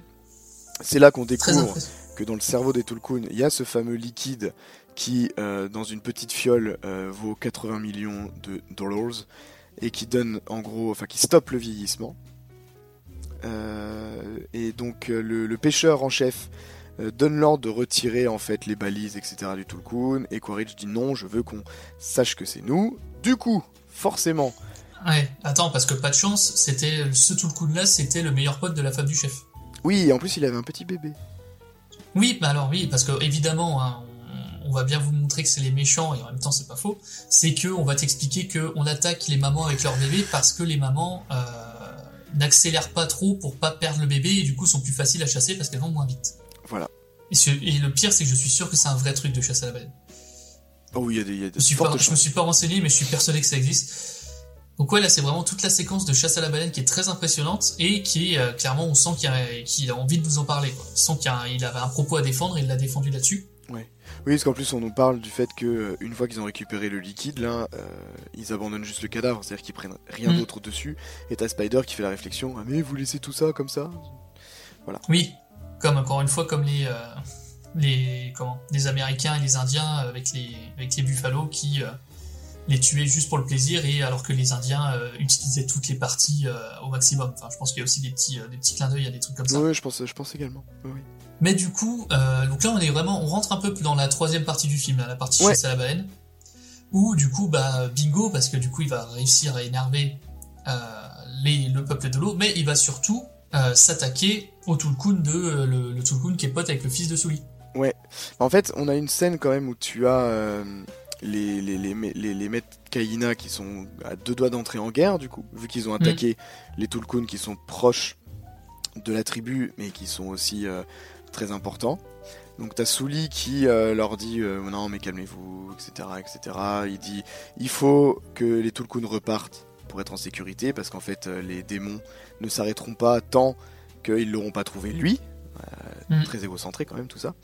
Et euh, il leur, par contre, il trouve un, un comment dire un compromis, c'est-à-dire qu'il faut prévenir les Tulkun que s'ils chopent une balise, enfin s'ils sont percutés ou plantés par une balise de, de repérage, il faut, euh, enfin ils, ils vont mourir en fait. Et donc tous les euh, euh, prennent leur monture euh, aquatique pour aller prévenir les, les, les Tulkun. Et Loak dit mais personne va prévenir mon copain Payakan. Et donc il décide, ouais, il d'y aller. de la tribu. Ouais, il décide d'y aller et quasi tous les enfants viennent avec lui finalement. Bah, en fait, les, ouais, les autres, donc les enfants du chef, ses frères et sœurs et tout, veulent l'empêcher d'y aller. Euh, lui, il dit, bah, niquez-vous, j'y vais quand même. Et du coup, tout le monde, concrètement, c'est ça. Oui, oui, Et ça. du coup, tout le monde va se mettre à sa poursuite, y compris sa petite sœur de 8 ans. Avec Kiri Kiri. Et euh, ils vont donc arriver jusqu'à ce, jusqu'à ce fameux Tulkun pour le prévenir et se rendre compte qu'il a euh, déjà une balise de planter sur lui et que donc le bateau euh, arrive. Quoi. Le bateau Et arrive. qu'il est, sur, et qu'il est sur le point de se faire pêcher. Et coucou. Parce que le plan, quand le bateau Et- il arrive, ça fait vraiment Oui. et coucou. Hein. C'est... Mais le bateau, le, je, je trouve le plan, et d'ailleurs c'est un truc aussi je, que j'ai pas dit, mais dans l'intro, quand les humains reviennent euh, sur la planète avec les réacteurs qui foutent le feu à toute la forêt, là, Ah oui, oui. c'est t'as vraiment une imagerie euh, monstrueuse des outils humains. Ah ouais, complètement. hein. En fait, c'est les, c'est vraiment des, les, que ce soit les vaisseaux du début ou, ou ce bateau-là, il, y a, il, il te le montre vraiment. En fait, il te le montre de loin. Tu vois pas qu'il y a des humains dessus. Ou pareil pour les vaisseaux, tu les vois. euh, tu vois pas du tout ce qui se passe à l'intérieur. Donc, ils sont vraiment représentés comme des espèces de monstres. Oui, Et euh, voilà, c'est un truc que je trouve intéressant. Absolument. Je te rejoins complètement. Et Mais du coup, ouais. euh, baston. Enfin, baston. Non, parce que du en coup, ouais, ils là, essayent de retirer la balise, mais ils se rendent compte que c'est très dur. Donc, euh, t'as les enfants qui disent, bah, il faut prévenir euh, nos parents. Mm. Donc, ils les appellent en disant, euh, Eh, euh, ils arrivent, ils sont à 2 km, machin, on essaye de sauver un Tulkun. Euh, donc, t'as Jake Sully qui va voir l'autre chef, qui lui dit, euh, les enfants sont en danger, ils essaient de sauver un Tulkun, il faut qu'on y aille. Et là, il y a l'armada qui part. Tout le village y pa- tout le village y va. Et alors là, à partir de là, ça va être compliqué de vous faire un résumé point par point parce qu'il se passe beaucoup de choses. Mais en gros, on est parti sur une bonne heure de baston, de, de combat final qui est exceptionnel. Ah bah complètement, hein. c'est une dinguerie. C'est une dinguerie. C'est une dinguerie parce que du coup, va y avoir en vrac de l'attaque de Tulkun sur le bateau, Ah ouais. qui est trop cool, de la prise d'otage en veux-tu en voilà. parce que d'ailleurs, il y a une blague qui est faite sur ça dans le film où la meuf dit putain, j'en ai marre de me faire capturer. Parce Oui, que vraiment, la ils font- ils là. se font- Ouais. ils, ils se font kidnapper, ils se font libérer, ils se font kidnapper, ils se font Ah oui, je suis encore euh, attaché. Oui, c'est ça. Euh, donc il y a la grosse, de la grosse baston à ce niveau-là. Tout le monde, y- tout le monde y va un peu de son, de son acte héroïque, hein, plus ou moins. Enfin, en tout cas, tout le monde a un rôle à jouer euh, dans la famille de Sully. C'est, je trouvais ça pour le coup, c'est là où j'ai vraiment aimé qu'il a, qu'il ait pris le temps au milieu du film de nous tous nous les introduire super bien, parce que t'es attaché à tout le monde. Oui, oui, absolument. T'as vraiment envie que tout le monde s'en sorte. T'es vraiment attaché à tout le monde. ouais, bah, sur une bagarre qui dure une heure, c'est un peu compliqué de faire le résumé, mais le bateau, euh, le bateau va couler, euh, il va y avoir de la bagarre, de la fusillade dans tous les sens. Mais après, si tu veux, on a, on a, on a plusieurs étapes. Il y a l'étape 1 euh, où ils arrivent pour attaquer. Ouais. Il y a Quaritch qui appelle Jake en lui disant Tu viens tout seul. Jake commence à arriver tout seul, mais la baleine s'en mêle. Euh, Neytiri s'en mêle. Tout le monde attaque. Euh, la baleine, elle démonte tout le monde Ouais. dans des plans incroyables. D'ailleurs, parce que franchement, Ouais. l'attaque de la, l'attaque du, du, du Tulkun, c'est un délire. Visuellement, c'est un C'est délire. euh, exceptionnel, exceptionnel. C'est un délire absolu. Il y a les enfants qui se font capturer, euh, enfin qui se sont fait capturer une première fois, ils se font libérer, ils se font recapturer. Ensuite, ils attaquent le, le- le- le navire. Et là, petite pause. Euh, petite pause parce que c'est la mi-temps. Il faut Mm. que tous les mets de Kaina disparaissent du, du- des, des futurs plans. Oui. Parce qu'en. Parce que, ah oui, parce qu'ils sont, ils sont rentrés, ils ont dit, c'est bon, on a fait le taf. Ah, mais c'est un truc de fou, hein, j'ai pas compris. Hein. C'est-à-dire que. Moi non plus. Mais vraiment, j'ai passé tout, toute la fin de du film à me demander ils étaient passés où. bah, ils- je pense qu'ils sont rentrés, hein. ils, ils devaient avoir faim, je sais pas, c'était l'heure de l'apéro, j'en sais Mm. Et rien. ouais. Mais ils sont tous Et partis. quand je vous dis que, Cam- que Cameron il voulait vraiment faire son histoire sur la famille de Sully et sur quoi, et c'est-à-dire qu'au milieu de la de la baston finale, t'as tout le peuple de l'eau qui disparaît. Mais même la baleine, hein, Ils sont, d'ailleurs. ils sont même pas morts, hein. Ils sont pas morts, ils sont pas rentrés. On sait pas où ils sont. Non, parce que tu les vois, t'en vois, t'en vois quoi? Un ou deux, euh, je crois, mourir ou alors être touché par une grenade sonore, un truc comme ça, mais, Ouais, mais de très loin. mais de. Enfin, très très loin. début, en tout cas. Donc, donc en fait, ils, ils sont, ils, sont, ils sont juste partis. La baleine, une fois qu'elle a terminé son attaque, elle disparaît à son tour. Mm. Ouais, mais tu vois, pour moi, ça, c'est Cameron qui fait bon, voilà. euh, C'est fait. baston, mais moi, ce que, moi, ce que, voilà, moi, ce que je veux montrer, c'est euh, Sully contre, euh, contre Quaritch. Donc, euh, faut qu'ils disparaissent, donc ils disparaissent, voilà. Ah ouais, complètement. Mm. Et du coup, on se retrouve encore avec un nouveau face-à-face Ouais. entre Quaritch donc et enfin Quaritch et ses quelques hommes restants, parce qu'il y en a beaucoup qui sont qui sont morts quand même à ce moment-là. Donc, il repropose à Jake Sully de venir tout seul. Mm. Donc, euh, il décide d'y aller tout seul, accompagné de Spider. Oui, parce que entre temps, les fils de, de Jake Sully ont sauvé Spider, enfin sauvé en quelque sorte. Du coup, ils l'ont fait sortir du bateau, donc ils l'ont ramené avec eux. Mm. Puis il y en a un qui est mort, c'est soir. Euh, du coup, il y en a un qui est mort, ouais. Oui, mais oui, exact. Entre temps, il y en a un qui est mort, c'est vrai. Quand je vous dis qu'il se passe trop de trucs. Oui, il y a le grand frère qui est mort. Ouais, ce qui prend une balle. Bon, c'était un peu, c'était un peu, fait- un peu prévisible sur les wars, mais. euh, C'était prévisible, ça rajoute une couche sur Loak parce que quand son père lui dit, enfin quand, quand, quand, quand Jake y va et que Loak lui dit je viens avec toi et que son père lui t'en as fait assez je crois. Bon, Oui. d'accord, Oui, donc du coup tu rends, tu rends la mort de Un ton fils euh, trucs- responsable. Un des, pires, un des pires trucs à dire à ce moment-là, je pense. Très Bah, honnêtement. Il, le- il, il le tient complètement pour responsable de la mort de l'aîné quoi. Ouais. Alors qu'au final, alors effectivement, c'est lui qui dit il faut sauver Spider, mais ça part d'une clairement d'une bonne intention finalement. Oui, puis c'est la guerre, enfin, à un moment donné, c'est pas Et, lui qui et, a en, tiré. et en plus, c'est la guerre. Et ce sont des guerriers à en devenir, parce qu'ils ont déjà des, euh, des, des, des, des oiseaux et compagnie. Enfin, on le voit au début du film, mais non, c'est Mm. dire que ce sont des guerriers. Parce qu'à un moment donné, euh, on explique à Jack que tu domptes ces trucs-là quand tu deviens un guerrier. Mm. Euh, donc voilà. Mais bon, ça se passe mal pour lui. Il prend une balle qui est mal placée. euh, il meurt. Enfin, il veut rentrer à la maison et ensuite il meurt. Euh, le- J'étais un peu touché. Mais moi aussi, parce que bon, tu sais comment je suis devant, dans- devant les films. que- Ah, j'allais te demander si t'avais si pleuré. ah, j'ai eu ma petite, j'ai eu ma petite larme. J'ai eu ma petite larme. Ah. Surtout en fait quand Neytiri se met à hurler euh, de détresse. Ouais. Euh, là, j'ai fait, oh, j'étais pas bien. J'étais pas bien. Ça m'a un peu gâché la 3D. Mais, euh... mais oui, oui, j'ai eu- ma petite larme. quoi. Alors, attends, euh, chose assez rigolote. Au premier visionnage, je ne l'ai pas eu. Oui, c'est ça, c'est le premier visionnage, alors que, alors que le deuxième, t'étais au courant. J'étais, oui, et mais en fait, euh, du coup, ça a eu beaucoup plus d'impact finalement. Hmm. Ça a eu beaucoup plus d'impact à ce moment-là. Je pense que c'est, enfin, à mon avis, c'est aussi une preuve comme quoi j'étais beaucoup plus dans le film à ce moment-là. Ouais. Hmm. Du coup. Ouais, mais quand on vous dit, euh, attends, juste pour dire ça, parce que je pense que c'est le moment d'en parler, quand on vous dit euh, depuis le début, voyez-le vraiment dans les meilleures conditions possibles, IMAX 3D c'est le top du top, on le dit pas juste en mode c'est plus beau, c'est vraiment le film, le film est différent, je pense. Ouais, je pense vraiment. Hein, je pense. Et c'est, même pas pour faire de la pub. Hein, c'est juste que. euh, Hmm. Oui, parce qu'on n'est pas payé, donc. Ah non. on serait bien con. Clairement Ah pas. bah Gaumont, si vous nous entendez, euh, Eh coucou. on peut faire de la pub, il y a pas de souci. hein. Mais là, c'est, Mais ouais, justifié. Là, c'est vraiment justifié. C'est justifié, pas comme les prix de votre salle IMAX, mais euh, du coup, euh, voilà. Non, parce que 24 parce que ça reste pas un putain de budget. Hein. Ah mais chez nous, on est alors on est à Reims, hein, la salle Gaumont, c'est 24 balles hein, l'IMAX pour une personne.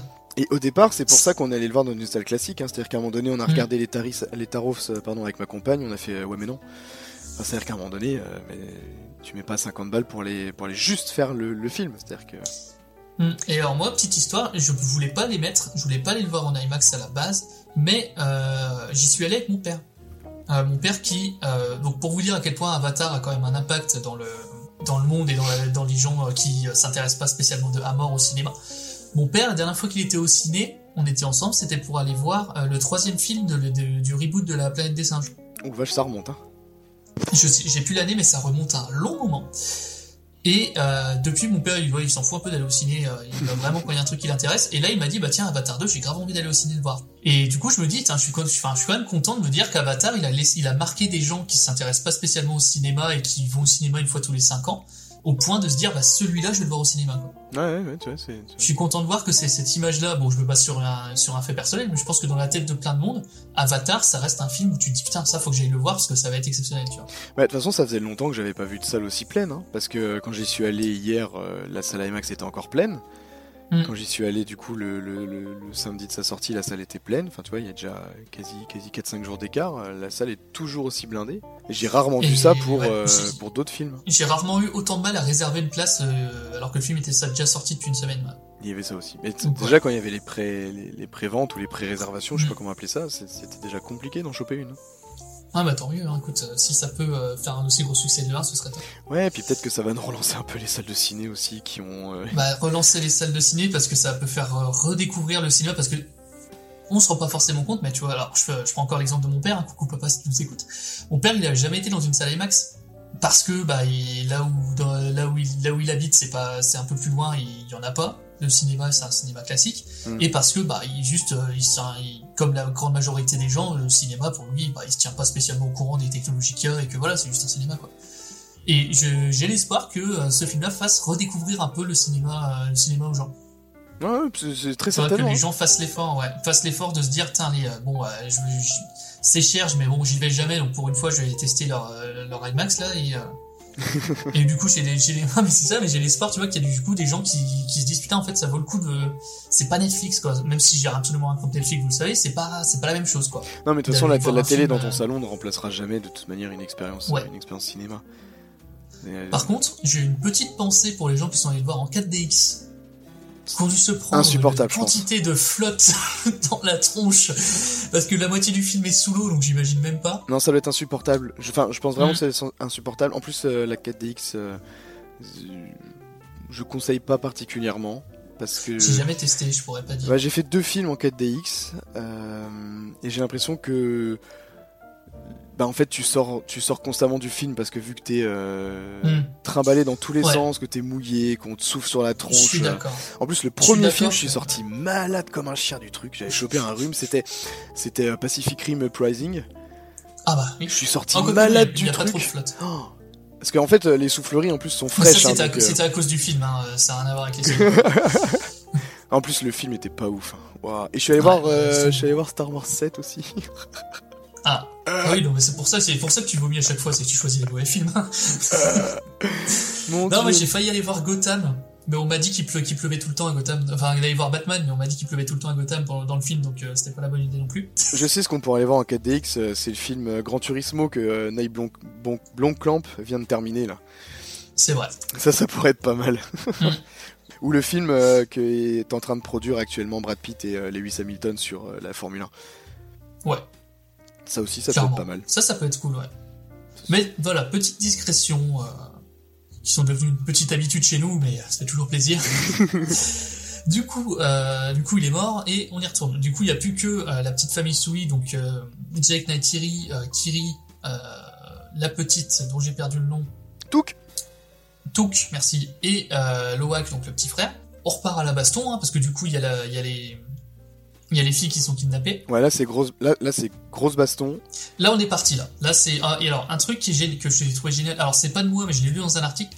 C'est euh, les scènes d'action à l'ancienne, c'est-à-dire que il y a pas juste la bagarre finale, il y a tout, il y a tout ce qui se passe autour, en fait. Avant le 1v1, quoi. Bah, c'est même pas avant, c'est pendant de dire typiquement euh, le bateau coule. Ouais. C'est con, mais ça ajoute, en fait, ça ajoute de la tension et ça ajoute un élément à cette baston finale qui euh, entre directement en, en action. En fait, euh, en plus de la baston, il y a d'autres éléments qui arrivent euh, de tous les côtés, dû au fait que le bateau coule. Ce qui, euh, et ça, euh, du coup, c'est l'article qui me l'a fait remarquer. ce qui se fait, ce qui se faisait pas mal avant, ce qui se fait plus trop. Ou maintenant on a tendance à dire, bah typiquement euh, Marvel, baston final, bon bah c'est sur un bateau, mais le bateau il coule pas quoi. C'est juste on se concentre sur la baston finale. Ouais, c'est vrai ça. Alors que là, on a vraiment une scène d'action à, à l'ancienne où, certes, t'as la, la, t'as la baston finale, mais t'as tous les éléments autour qui viennent s'ajouter à ça pour créer quelque chose d'énorme en fait. Non, c'est vrai. Bon, il nous, il, il nous fait des petits plans Titanic. Ah oui, ah bah grave, hein. Oh Parce que là, c'est pas caché, hein. c'est vraiment, il a dit, voilà, là, ce, ce plan-là, je pense que sur le storyboard, c'était le, il s'appelait le plan Titanic. hein. Eh les copains, Les plans où je m'auto-cite, l'eau. je m'en fous. Je m'auto-rends hommage, mais pas les couilles. Mm. qui qui va me dire de, faire, de pas le faire, de toute façon? Je suis James Cameron. Là, il y a cette partie où, où genre, il- en gros, ils, ils pourraient tous repartir, mais euh, t'as euh, Quaritch qui dit, à, qui dit à Jake, ça s'arrêtera jamais, je vais continuer à te poursuivre, euh, donc euh, si tu viens pas te foutre sur la gueule. Ouais, t'as déjà, t'as déjà perdu un fils, c'est de ta faute. euh. Ouais. Et t'as vraiment cette réaction de, de Jake qui fait, ouais, vas-y, nique ça. Nique mère, je te qui défonce. va lui péter. Et ouais, et qui va lui péter la gueule. Mais d'ailleurs, il y, y a toute une séquence sur euh, Neytiri qui est Il y a Nightberry Berserker qui est excellent. Ah ouais, ah, mais un truc de fou. Et tu vois, tu, Mm. tu disais euh, qu'elle était, ses actions étaient traduites uniquement par l'émotion. Euh, là, là, tu sens, là, tu sens clairement la mère qui vient de perdre un enfant Mm. et qui va Ouais, là- défoncer le monde entier. Pourvu que ce soit juste un homme ou un démon comme elle les appelle, Mm. elle va leur foutre la misère sur une chorégraphie qui est incroyable. Ouais. Et j'ai trouvé ça très très bon, le fait que Spider se planque parce que même lui en a peur à ce moment-là. Oui. Et ça, c'est cool parce que, ouais, elle a vrai, en fait, elle a, comme on dit, elle, elle passe en berserker parce qu'elle passe vraiment en mode bestial. Enfin, c'est là, c'est plus, genre, t'as plus l'impression d'être face à une créature qui est aussi intelligente qu'un homme, t'as vraiment l'impression d'être face à un animal en sauvage, tu vois, un animal enragé. Oui, oui, oui. Et c'est vraiment montré comme ça. Et au point que oui, même Spider, qui, euh, bah, qui est un être humain à la base, préfère se planquer euh, de peur que euh, dans, dans le tas, dans le tas, il s'en prenne une, quoi. Ouais, complètement. Surtout qu'elle, enfin voilà quoi, elle, il a grandi, fasse pas la avec, il a grandi avec la famille, etc. Mais donc ça fait au moins 16 ans qu'il est avec elle, donc il la connaît, etc. Mais Mm. le fait qu'il se planque, je trouve, je trouve que ça renforce vachement bien le propos sur euh, Mm. justement cette euh, cette Ouais, malin ça, animosité, euh, cette bestialité. C'était c'était pas mal, pas mal du tout. Ouais, ouais. Et du coup, grosse, grosse baston, gros moment de tension parce que du coup, le bateau coule, un peu, il y a un peu tout le monde qui est coincé, euh, qui est coincé dans le bateau. C'est du coup Jack qui gagne la bagarre finale. Ouais. Mais, parce qu'il faut bien faire des suites, euh, Quaritch qui va se faire sauver du coup par Spider. Oui, parce qu'il est au départ il est laissé pour mort parce qu'en fait Jake a réussi à l'étouffer en gros sous l'eau, donc il Mm. peut pas. il- D'ailleurs, euh, putain, ça met du temps à crever un navire euh, sous l'eau. hein. Ouais, de fou. Ouais, parce que vu le temps qu'il est resté sous l'eau jusqu'à ce que Spider le rechoppe, etc., dans le film, t'as au moins 10 minutes qui se Bah, sont, surtout- qui sont écoulées. inconscient que- surtout inconscient, être en apnée inconscient, c'est fort. Ça, c'est fort, ouais. Parce que putain, les poumons, ils doivent être dans un état, les trucs. C'est Mm. c'est assez fou. Donc, t'as coup, quand, même, euh, Spider, euh, ouais, t'as quand même Spider qui le sauve en disant, oh, fais chier. qui, Là, j'ai pas ouais, compris. qui refuse, il, bah, qui refuse de reconnaître que c'est son père. Parce qu'il lui propose, en gros, euh, il lui propose plus ou moins de dire, bah, vas-y, euh, parce que euh, oui, il y a ce truc-là où euh, euh, Qua- Quaritch se rend parce que Nathiri de- menace de, de buter Spider. Oui, oui, et qui remarque qu'elle le fera. C'est-à-dire qu'elle hésitera pas. Oui. Et il dit, non, mais c'est bon, elle vas-y. va, ju- elle va, oui, elle va, elle va jusqu'à l'entailler. Oui, euh, c'est vrai. Absolument. Elle l'entaille carrément pour lui montrer que euh, là c'est c'est bon quoi. Euh, Il y, a- il y aura pas de y aura, il y a pas de limite, il y a pas y aura pas de bluff. C'est si elle te dit qu'elle va le buter, elle va le buter. Et euh, bah du coup Quaritch le, le grand méchant qui euh, décide du coup de se rendre et de lâcher son otage à lui et de se rendre euh, pour éviter que euh, son du coup euh, entre guillemets fils se fasse tuer. Qui est un premier développement de personnage. Ouais, ouais, un, un des rares. Mais après, moi, je comprends vraiment pas le move de Spider parce que il est resté longtemps avec lui. Il, il voit que c'est quand même un des plus gros connards que Pandora peut porter à ce moment-là. Mm. Et, mais non. Et surtout qu'à aucun moment euh, on a l'impression que Spider est ok avec ce qu'il fait. Ah mais non, non, non, parce qu'à chaque, fois, il est, il est contre ça, à chaque fois. Mm. Et même, euh, même Quaritch, t'as pas spécialement l'impression qu'il le prend sous son aile ou que euh, il a ne, ne serait-ce que de la tendresse ou de l'attention euh, plus que euh, tu fais le traducteur, quoi. Non, parce qu'en plus, il le traite comme un prisonnier à chaque fois, c'est-à-dire qu'à chaque fois qu'il Mm. a qu'il a mené à bien ce qu'il devait faire, il, hop, il le réenferme en fait. Donc, Donc après lui, bah, après le, tout le film tourne beaucoup sur le rôle du père, euh, tout ça. Donc je pense qu'il y a aussi ce truc de, euh, ça reste son père quand même, machin truc et tout. Mm. Enfin, je pense que ouais, il veut, il veut, bah surtout, il fallait trouver un moyen qui survive pour les suites. Il a beau être, bah, en fait, c'est bizarre parce que ça va un peu à l'encontre de son, de son message, parce que le message c'est plus de dire, bah Spider, il a beau être intégré depuis toute sa vie dans une famille, euh, bah, vu qu'ils sont différents, à la fin, il se retourne quand même vers son père qui est un connard fini, qui peut pas blairer, par- mais parce que euh, il est comme lui, tu vois, euh, il est humain. Enfin, je sais pas. Je sais pas trop. Il a, il une mentalité humaine, parce que c'est vrai que physiquement, du coup, c'est un avis. Donc, Ouais. Oui, c'est en plus. oui. Ouais, non, mais j'ai du mal à, j'ai du mal à comprendre où il veut nous emmener avec le Booba. C'est juste que le gamin, il, il reste attaché au fait que euh, que ce soit techniquement son père. ouais, du coup, il faudra avoir. enfin, De toute façon, on aura la réponse. Au, tout au plus, euh, une partie de réponse. Dans le 3, je pense. Hmm. 2024, hein, le 3. si jamais. Eh ben, Il a, il a annoncé pour 2024 en tout cas. bah, c'est bien, on est déjà en 2023, ça fait plus qu'un an. Ouais, pour attendre, pour un avatar, un an c'est court. Tu m'étonnes Voilà. Comme ça, le prochain, euh, le prochain avis sans spoil sur Avatar, c'est un an. Nous avons entendu Ouais. un an de...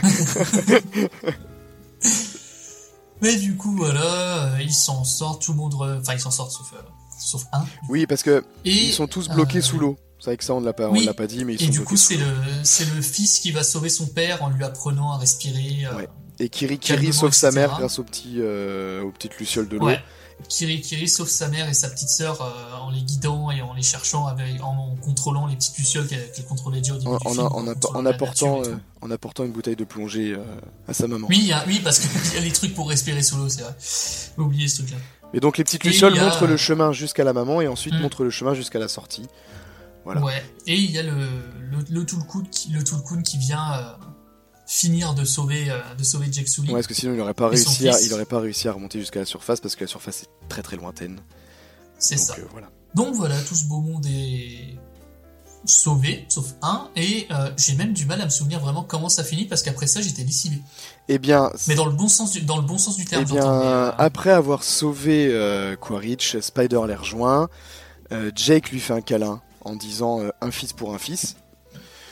Donc, euh, pour comprendre en gros qu'il le prend sous son aile à la place de l'aîné, concrètement. Ça fait un remplacement, quoi. hein. C'est moche à dire, mais c'est quand même comme ça que ça c'est. vite. C'est quand même comme ça que c'est explicité. Ensuite, on a donc euh, en quelque sorte la cérémonie d'enterrement euh, de Netayam, qui va rejoindre l'énergie de la planète, enfin d'Ewa. Et Mm. Jake ensuite va voir le chef, le grand grand chef, Tonowari, pour lui dire qu'ils vont partir. Et Tonowari lui dit Mais non, nous sommes frères parce que maintenant ton fils repose auprès de nos ancêtres. Donc vous Mm. faites partie de la voie de l'eau euh, et de la tribu de l'eau, des Met Kikaya. Donc vous pouvez rester. Donc euh, Jake dit que ok, très bien, c'est cool, super, vous êtes, vous, vous êtes des frères. On reste. Euh, et ensuite, ils vont se connecter avec Neytiri à l'arbre mère. Je, je crois que c'est ça le nom, ou l'arbre des âmes, je ne sais plus.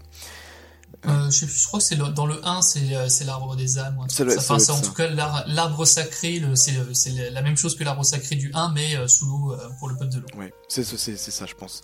Et donc, ils revoient, euh, ils, ils revoient euh, le- le- leur, fi- leur, Netayam. leur fils aîné, donc Netayam. Euh, donc, ils sont émus, etc. Et ensuite, t'as Jake qui euh, fait un teasing pour la suite en disant voilà, maintenant c'est la guerre. Euh, Mm. On va péter des culs. Et on a le plan, euh, le fameux plan de l'ouverture des yeux. Avant que Avatar apparaisse en gros à l'écran sur euh, le thème principal, avant d'avoir un joli générique, une fois encore, avec de très belles images et la musique de The Weeknd. Eh ben, merci pour ce résumé de fin de film. Mais pas de souci, pas de souci. Non, mais euh, cool, ouais, bah, c'est exactement ça. Ouais, bah, et en fait, c'est con, mais euh, la dernière phrase en mode maintenant c'est la guerre, elle résume assez bien le film. Où euh, il a, un- pour moi, c'est triste à dire parce que, comme tu l'as dit, j'aime beaucoup. Il a un petit goût de faux départ en fait. Oui, c'est comme un gros film de transition, en fait. C'est ça. Un gros film d'exposition. En fait, c'est une intro pour te reposer des, tous les personnages, en fait, pour te reposer euh, Jack Sully, ses enfants, euh, les personnages que tu vas trouver dans les, dans les autres films. Mais le film démarre sur les chapeaux de roue en disant ça y est, c'est la guerre. T'as deux heures et demie de film où c'est uniquement sur ces personnages-là, c'est totalement recentré sur eux au point que les autres disparaissent de la bataille finale, etc. et qu'on parle vraiment que d'eux. Et après, il dit maintenant c'est la guerre. Tu dis oui, d'accord. Bon. Donc concrètement, il y avait, il y a ce truc de oui, c'est le film de transition. Ouais, ouais. Et j'avoue que ça m'a laissé un petit goût de ah, Bah. tu me, vends pas la guerre si c'est pour bladoyer dans le film d'après. C'est ça, et puis bon, effectivement, on voit bien qu'il pose plusieurs trucs, tu vois, la petite histoire d'amour, euh, Kiri, Euh, le, le- le Liv, fait de faire Kiri. partir du, du truc, sauver Quaritch, etc., etc. Bon voilà, il a mis plusieurs pistes différentes, Mm. dont une autre Et piste qu'on n'a pas du tout évoquée, euh, mais aussi l'histoire des éclipses, que je, n'ai pas du tout compris l'intérêt. J'ai pas compris. J'ai pas compris. Parce que dans le premier film, ça n'apparaît jamais. C'est ça, c'est encore une fois un truc où il s'est dit c'est une bonne idée, je, je l'ai pas mis dans le 1, je vais le mettre dans le 2. Et C'est qu'il ouais. fait jamais une... En fait, chez eux, c'est l'équivalent du soleil qui se couche, c'est les éclipses en fait.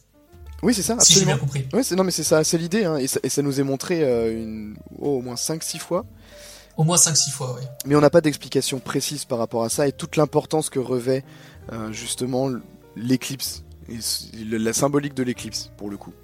Hmm. Et il y a une autre petite euh, physique de Tchekhov qui est posée, c'est le euh, si jamais Kiri refait une crise comme elle l'a fait, elle pourrait mourir. Ah oui. Donc tu la sens la scène dans le prochain film où elle va dire il faut que je me connecte pour sauver machin. Oui mais tu vas peut-être mourir. Oui mais je le fais quand même. Mais surtout qu'elle s'est déjà reconnectée hein, pour faire, euh, pour se débarrasser d'un des sous-marins qui la traque là. Tu sais où elle contrôle les, Oui, elle contrôle vrai. les Ah plantes. oui, elle contrôle les plantes. C'était un peu cool ça. Enfin, elle s'est connectée à une plante, elle s'est pas connectée à. oui, elle s'est connectée à une plante, c'est pas connecté à les Oui, oui.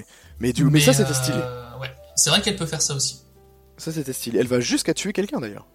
Enfin, le, Ouais. le- un des, un des Ouais, sous-mariniers. en, en plus, c'est un truc que j'avais bien aimé au début, c'est qu'on te fait pas, on te fait pas genre, euh, on les assomme, tu vois. C'est vraiment, il y a, y a, comme dans le 1, il y a de la baston, quoi. C'est vraiment, on est, il y a des morts, euh, c'est la guerre. quoi. Ouais, il y a une découpe de bras aussi. Oui, c'est vrai que ça. Chose rare. euh, c'est vrai que, c'est vrai qu'en fait, quand tu penses, en fait, je m'attendais à une montée en puissance d'Avatar et de la guerre entre les navires et les humains et tout. Quand tu repenses au 1, euh, où t'as bah, typiquement cette, cette, énorme scène de quand ils abattent euh, l'arbre monde euh, avec euh, les, les, le napalm les, les, les missiles, les trucs et tout, et tu et de ça.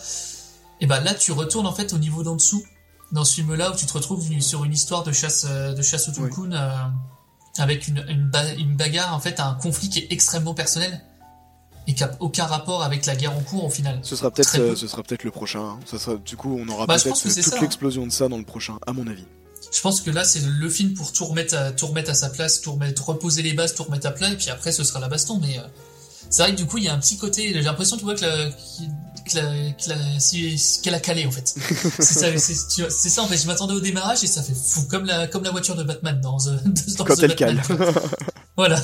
J'ai l'impression que tu- t'attends à, un- tu t'attends à un démarrage en troupe et t'as, t'as un peu calé.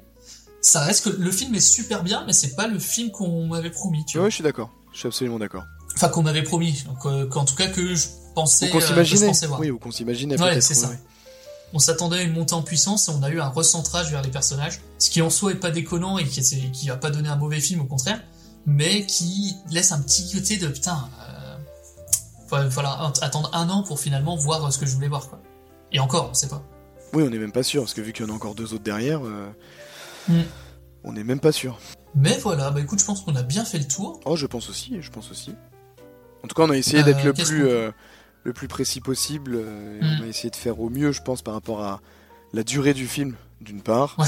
et aussi de, de- de se reconcentrer sur les éléments ou les phases euh, importantes de ce dernier. Hmm. Ouais, peut-être ce qu'on a peut-être moins parlé, c'est qu'il y a, comme dans le 1, des gros, des gros messages. Pas forcément subtils, pour le coup, mais t'as vraiment des gros messages parce que le- les humains veulent aller sur, euh, sur Pandora parce que on a, la Terre n'est plus vivable et qu'on a ruiné la Terre. Clin d'œil, clin d'œil. Euh, Il y a euh, toute la partie chasse à la baleine qui prend une grosse partie du film Ouais, ouais, complètement. qui est aussi un message autour de ça. Il y a encore une fois ce truc de reconnexion à la nature, etc. Il y a encore une fois des gros, des gros messages qui sont pas hyper subtils, mais qui, mais qui sont, on voit que ça tient vraiment à cœur à Cameron. Et euh, que j'estime être des bons messages en plus, donc euh, moi j'ai aucun problème avec ça au contraire. Non, non, tout à fait. Mais euh, c'est un film où vraiment tu sens qu'il veut- il a, encore ses messages à faire passer et que là voilà on a eu le film sur vraiment le, le rôle du père, euh, les personnages précisément machin et tout, euh, retrouver sa place, qui je suis vraiment et tout machin. C'était super.